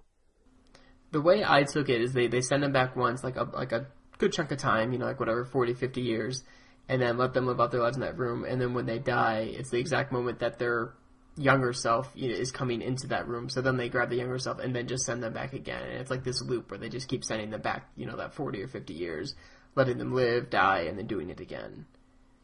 But you're right, it wasn't 100% clear. But but then you've got When old is Rory. in Doctor Who? Yeah, you've got old Rory and young Rory, just using him for an example. Now the old Rory's already taken that room, so the young Rory comes in. Now they send young Rory back. Now, now there are two younger Rorys? I see what you're saying. like every time they do it, is there another Rory? I mean, I guess maybe they just put him in a new room in the hotel. But now technically he never existed for them to have taken him back to begin with, so he would never would have found himself. Yeah, this is one of those instances where it's like best not to think too hard about the the time travel aspect. Um, yeah, it's sort of like a little bit of a, a plot hole there, I guess. Yeah, it wasn't clear to me what the um, what they were exactly doing. I mean, you see he's aged, he's dying, he's an old man, but you're right. I mean, are they just sending him back an, another day, like every day or every couple days to kind of just get a little energy? Do they send him all the way back and then I yeah, mean- like what's the Even if they're just sending him back a day every day, then that you know they're now they've got every day they've You're got right. another Rory, They've got another Rory. You're absolutely right. and I mean, where they can't possibly have that much room. Yeah, that's true. I mean, unless they just did one person at a time and then eventually stopped to move on to someone else. I, I don't know. Yeah, it's it's not hundred percent clear. Um, yeah, I don't know. Yeah, what's the point of keeping him in the room? Like, why not just send him back fifty years and then let them live out their lives and like they've done in the past? Yeah, uh, in other episodes with the Weeping Angels. Yeah, I yeah, I, w- I wasn't really clear on that. yeah, I couldn't quite grasp why they had to lock them in the room. Then why they couldn't just send them back two thousand years and and be done with it. Right. Yeah, I don't know. That's a good point. I don't know. Well, now that I am thoroughly confused. yeah. so Let's we'll, move on. so we'll move on from that. Um, so they decide that well, first the doctor's really down, says there's nothing you can do. This is the way it's going to be. Like you're you're going to get sent back, and then you'll die here. Um, but Rory and Amy, you know, keep talking and saying that maybe they can run away, and then River's in on it too. So finally, they decide uh, that maybe they can create a paradox. So like if if Rory can get away um, from this, then this whole hotel room, this whole like everything will just completely collapse because it will never happen. Roy will never get sent back. He'll never get old and die there. So that whole like uh, yeah hotel will just will just collapse in on itself because it will have never existed. Um, so they decide to do that, and Rory and Amy go to the roof because it's the only path they can get to that's not blocked by angels. The Statue of Liberty shows up again with this big, huge, gaping mouth full of sharp teeth. Um, and Rory decides, well, the, the best way to create this paradox is if I just kill myself now. They can never take me back, and I just die now, so this never happens. Um, there's a big heartfelt speech with Amy and Rory, and you know Rory wants Amy to push him off the the roof because he can't do it himself, and she's saying she can't do that. So then finally they decide that they're just going to jump together. That you know they're they're in it together. Either they'll die together, or this paradox will send them back to like present time, and everything will just be normal. Um, so River and Doctor get on the roof, and there's some exchange. The Doctor doesn't want them to do this, but they do it anyway, and they jump. And I kind of find it interesting. I, like, there's sort of a red herring here. I, this is one emotional scene. I this is where I definitely started crying. Uh, Patrick, you, I just think you have no soul if you didn't cry at this scene. Uh, Dave, were you, were you a little teary eyed for this, or Um, are you a Patrick? I I was more on the order of Patrick. I apologize. Okay. Okay. Well, maybe because you watched it in a big group with a lot of people. I don't know. If you were watching it like with Patrick's family, gotta look tough in front of the family. Yeah. Um, it just it it was sad, but I was expecting just this real gut punch, and it didn't seem to have it. But that's just me. Especially at that moment. That wasn't the, the gut wrenching moment. yeah, it really wasn't necessarily like sad because they were going through this together, and it was a decision they made, and you know that that's that. But I definitely was getting teary eyed. So they jump, and lo and behold, it works. the The whole hotel just disappears from time, and they're all sent back to present time. Um, but where they're sent back is not the park where they originally were. It's this cemetery, which is where they were sent back when the doctor bounced off of the 30s and couldn't get there the first time. They keep arriving in this cemetery. And, uh, you know, Amy continues to ask why, and the doctor says, like, you know, who, who knows? You know, the, these, this, uh, this graveyard and then that moment in time are somehow linked. But it doesn't matter. Like, we're, we're okay. Um, so the river, or River and the Doctor have some cute banter about repainting the TARDIS and changing the light bulb on top, and just you know married couple kind of stuff, which is which is cute. Um, Amy and Rory are coming along, but Rory stops, goes back to a gravestone, and sees his name written on it. Um, and then at that moment, an angel comes up behind him and sends him back in time anyway. Can, can I mention quickly how Yes. Rory's first reaction when he sees his name is, someone has the same name as me? yeah, that's so great. Yeah, I mean, how naive do you have to be? Someone has the exact same name as me. Um, yeah, that was pretty great. And I thought this was weird. I mean, what a, I mean, they kind of prepare you for them to die. And then it's like, oh, everything's okay. And then five minutes later, it's like, oh, everything's not okay. Like, they are going to die. Um, it was kind of it was just kind of weird, like this sort of roller coaster uh, of emotion. But so yeah, so then uh, there's the angel's still there, and Amy, you know, is freaking out. The doctor comes out of the TARDIS, and then there's and this is what the episode, this segment will open with is this conversation. But Amy deciding that she wants to get sent back to that she can't live without Rory, and it's better that they just die together in that hotel room rather than, um, you know, rather than just die separately and, and, and age separately from each other. Um, the doctor tries to get her to come back into the TARDIS and is really pleading with her, and I thought this was a great moment because you really like sense the desperation and like his knowing that this is it. Like there's he can't ever see her again if this happens. Like because of everything that happened in the 30s and all this like time energy and you know whatever other babble they come up with to rationalize things. Like he says he can never go back to that time period. Um, that if he does, like it could just blow up New York City. It could just kill everyone because of just the paradox and all this kind of stuff. Um, and she decides to go, and so she lets the angel take her, and she goes back too. Um, so you said, Patrick, you thought this was maybe the more emotional payoff versus the the scene on the roof. This this is the more emotional payoff, but for me, it still it, it felt really really rushed because like everything's going really well. Rory's just gone almost immediately, and he he has no like proper farewell. I felt they just kind of made him disappear. You know that's And- true. and they left Amy there to do all the talking and Yeah. do the, the farewells. That's that's a good point because as first as much as like I mean th- this has been Amy and the Doctor's story. I mean Rory's played such a big role and become you know such a, a part of the Doctor's life. It is weird that he didn't get his chance to say anything. That's a, that's a good point. Yeah. Um, and then even after he was gone, there was maybe about two and a half, three minutes of Amy talking to the doctor, and then she's gone as well. Like, I think to do a proper farewell, they could have done one of the, the situations where they extend the episode maybe an extra 10 minutes and do something really special like they did for David Tennant's last episode, where he had that like 20 minutes of just visiting old companions and Oh sure, but that, I mean, that's that, but that's never happened for companions as they leave. I mean, think of like when Rose left. I mean, he did get that chance to say goodbye There, there- to her. there was the whole beach scene, and I- Yeah. for for me that was a lot. There was there was a lot of a there was a stronger impact with that scene Oh, so rather than just standing in a cemetery and just yelling at each other. Yeah, I don't. disappearing. I, I'd have to watch it again. I know that scene really affected me the first time I watched. it. Like I thought that was really well done, but I, I felt like this this scene and this this current episode was was m- more emotional to me. Maybe maybe because Amy and Rory had been around a little longer. I mean, only an extra half season, but I, I certainly feel if I go back and watch this again, it's definitely going to affect me on a, a greater scale. For instance, um, when I watch the Lost ending again, Yeah. I that get, hits me harder every when the, single when time. when Vincent comes up and sits sits next to Yes, that uh, and the plane and the kills me. church and everything. Kills me. Yeah. but uh, I, I feel like this ending will have that same type of effect on me, where it'll grow on me over time. Yeah. What, what did you think about it, Dave? Um, I think it it seemed like Amy was more worried about, you know, between her and Rory ending, and she didn't want to see that end, but she just kind of like, you know, oh, you're just a doctor, but he's my husband, Yeah. and after all that they built up between Amy and the doctor, you know, he was he was the the raggedy man. You know, he he came to her when she was really young and then there's you know, it he takes her away on her wedding night. You know, she just runs away with him.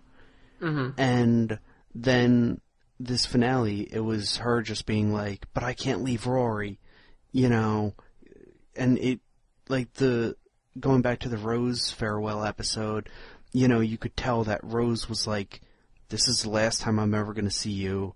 The doctor was like, "Yeah, this is the last time I was ever going to I'm ever going to see you," and they you could tell that they were upset about it, and that was the end. But Amy Amy just didn't seem like she cared that this was going to be the last time she ever saw the doctor. You know, and I I know that's not true, but it really just wasn't uh I, it didn't hit me as hard and I think I think that's why. Well, I think part of that, and I think they've done a good job sort of building up towards that. I mean, with, with season five, it really was like, I mean, at some point she does try to like like basically bang the doctor. I mean, she's really into the doctor. But with season six and then this season, I mean, you see her kind of uh, in a way almost like fall more in love with with Rory, and I think their relationship is strengthened by traveling with the Doctor. Um, particularly the end of season five when you know he ends. It turns out he's like waited two thousand years to uh, to save Amy. Um, you know when he's like the Centurion and, and everything, um, and and I think that's finally really proven in the mid season finale uh, of season six, where Amy is giving this speech about um, to to Melody to the baby. Um, you know, about how the, the man, you know, she loves and the baby's father is coming for her. You know, it's this man who's lived, you know, thousands of years and he's, you know, traveled all over space. And then, it, you know, it turns out it's Rory. And, you know, that, that's who she's talking about. And I think with that moment, it's not hard to believe now that it's Rory she's more concerned about spending the rest of her life with versus the doctor. Um, so I understand what you're saying. Like she didn't seem to have much concern about the fact that she wasn't going to see the doctor again, but I have no problem believing that she preferred to to go with Rory rather than the doctor. And yeah, and I it's not a that I have a problem with it. It's just you know that it seemed to help mitigate the fact that I was never going to see her again. On you know she would she was not going to be traveling with the doctor again. I should I should put it because that's true. Whereas like with Rose, you felt like they could just travel together, like until Rose died, basically. I mean, yeah. she wanted. I mean, they basically. I mean, they really were like in love with each other in a way. You know, I mean, they they wanted to spend as long as they could together, and they couldn't do that. Whereas you're right, Amy. It seemed. I mean, it even the episode before, it seemed like they were going to maybe even just stop traveling with the Doctor altogether. Like he wasn't as important to them anymore. Um, and I don't know if you remember the episode uh, "The Girl in the Fireplace." It the one with Mad, uh, Madame de Pompadour. I, you know, she like she met the doctor and she wanted to see the stars. She didn't even care that he could time travel. She just wanted to go to all these exotic locations and like, you know, she was only in that one episode, but that really hit me hard when she died because it it just seemed like, you know, she she she met this man, she really did fall in love with him and then she she couldn't, and it was similar to Rose, except you had two seasons, and she found out that you know this is this man's amazing. He's he's taken me to the stars. He's taken me through time. There's and but now I can never see him again. And yeah, with with Amy and Rory, you know it. I guess it helps to to know that Amy does have somebody. She's not just alone. Yeah. So yeah, that's true. Yeah, no, I mean it's a good point. You're right. I mean she didn't she didn't seem as worried about leaving the doctor. Um, she does get one last chance to say goodbye to him. Um, she gets to write the epilogue in the book that River writes. Um, so she writes this epilogue. The doctor runs in great slow motion fashion, by the way, um, across this bridge in New York to get back to the the park where they were eating at, and goes to the basket with the last page that he ripped out, and it's um, Amy's epilogue to him. And basically, I mean, and this is what the this segment will close with, by the way. So you will hear it very soon. Um, but yeah, I mean, basically, just tells him, you know, that she really like, I, I cares about him and, and really appreciates all the things they did together, but that you know she's happy with Rory and and they're together and you know that they're doing fine. And basically. Uh, I'm not sure if she reiterates it, but I know River does before that like don't travel alone, like you know, like don't be alone, find someone to to be with um, as you as you continue to travel, and then also tells the doctor to go visit um, go visit her as a, a, you know as still a kid um, in that time between when the doctor first showed up and then he shows up like whatever however long we said like ten or fifteen years later. I definitely feel like that would create a paradox. Yeah, that's what I was thinking. I was thinking that too. I was like, well, that like changes everything. but, but, in in the current um, after he rebooted the universe, he technically never visit her, visited her when she was younger. So, hmm. well, I, well, yeah, I don't know. I mean, I, that that episode you're, I had I to get, watch four or five times to figure out. I guess you're right. Yeah, I mean, they get their memories back, but you're right. Technically, in that universe, he never did go go visit her, right? But then she's waiting outside, like as if he did. So I don't know. You're right. This is another time travel thing where it just makes your head hurt if you think about it too much. Just accept. It was sweet. exactly. There you go. Yeah, it was, they got one little final goodbye, and I think that was the moment where she kind of reflects on her time with the Doctor and how much she did love it. Um, if she didn't get the chance to in her original speech. Um, so yeah, I mean overall, I thought I thought a great episode. Um, the there are a few plot holes like we talked about, like with the hotel and the fact that no one seemed concerned that the Statue of Liberty was walking around New York City. Um, so, do you guys think this was a better use of the Statue of Liberty walking around, or Ghostbusters Two? I don't know. Your opinion on that? I, I liked it here, although I'm a huge Doctor Who fan, so sli- slightly biased. yeah. But then again, the Statue of Liberty is controlled with like an NES uh, advance pad in the uh, in Ghostbusters 2, so there's that. True, but there there weren't there weren't weeping angels. That's true. But that that's another thing you have to think about, and I I talked to this uh, I talked to Patrick about this. The Statue of Liberty, it steps off her pedestal. You know, people are gonna notice. Oh yeah. And I mean, I know it's like nighttime. No, the second that, yeah, this they even say that in the intro. New York, the city that never sleeps. yeah. You know, as soon as she takes a step off, you're gonna have engineers just everywhere for the rest of the its existence there, wondering Right. how this enormous chunk of metal actually moved. Right. And- plus, and- plus, that the idea is that you can't look like if anyone looks at the weeping angels, they turn to statue. Well, like shouldn't I'm sure at any moment in New York City, someone is looking at the Statue of Liberty. Like, how does it ever have the opportunity to to even move?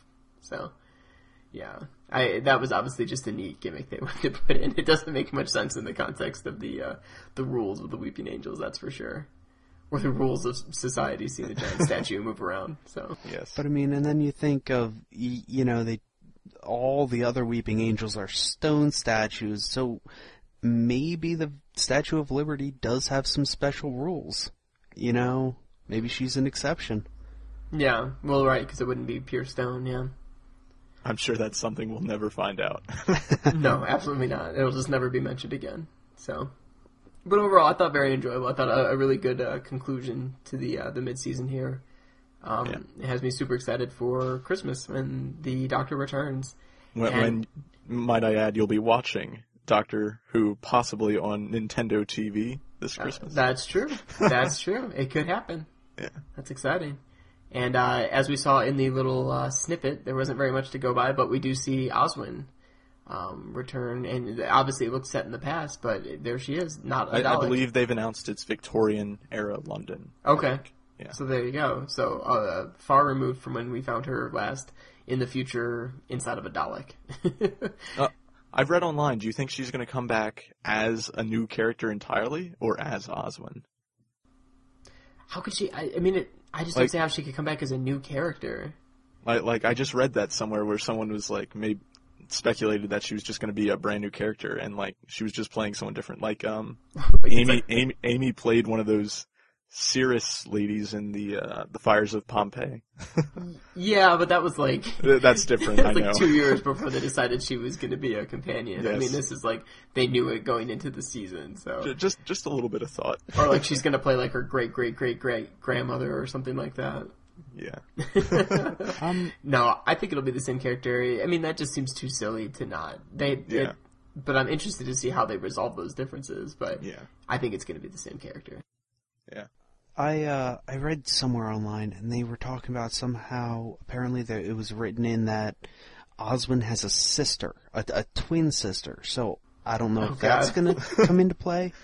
But the other half of that is you see her as a Dalek, and that's probably how she's going to end. So the Doctor not being good with endings, as we saw in The Angels Take Manhattan, he already knows how he's going to lose her, or at least the end of her.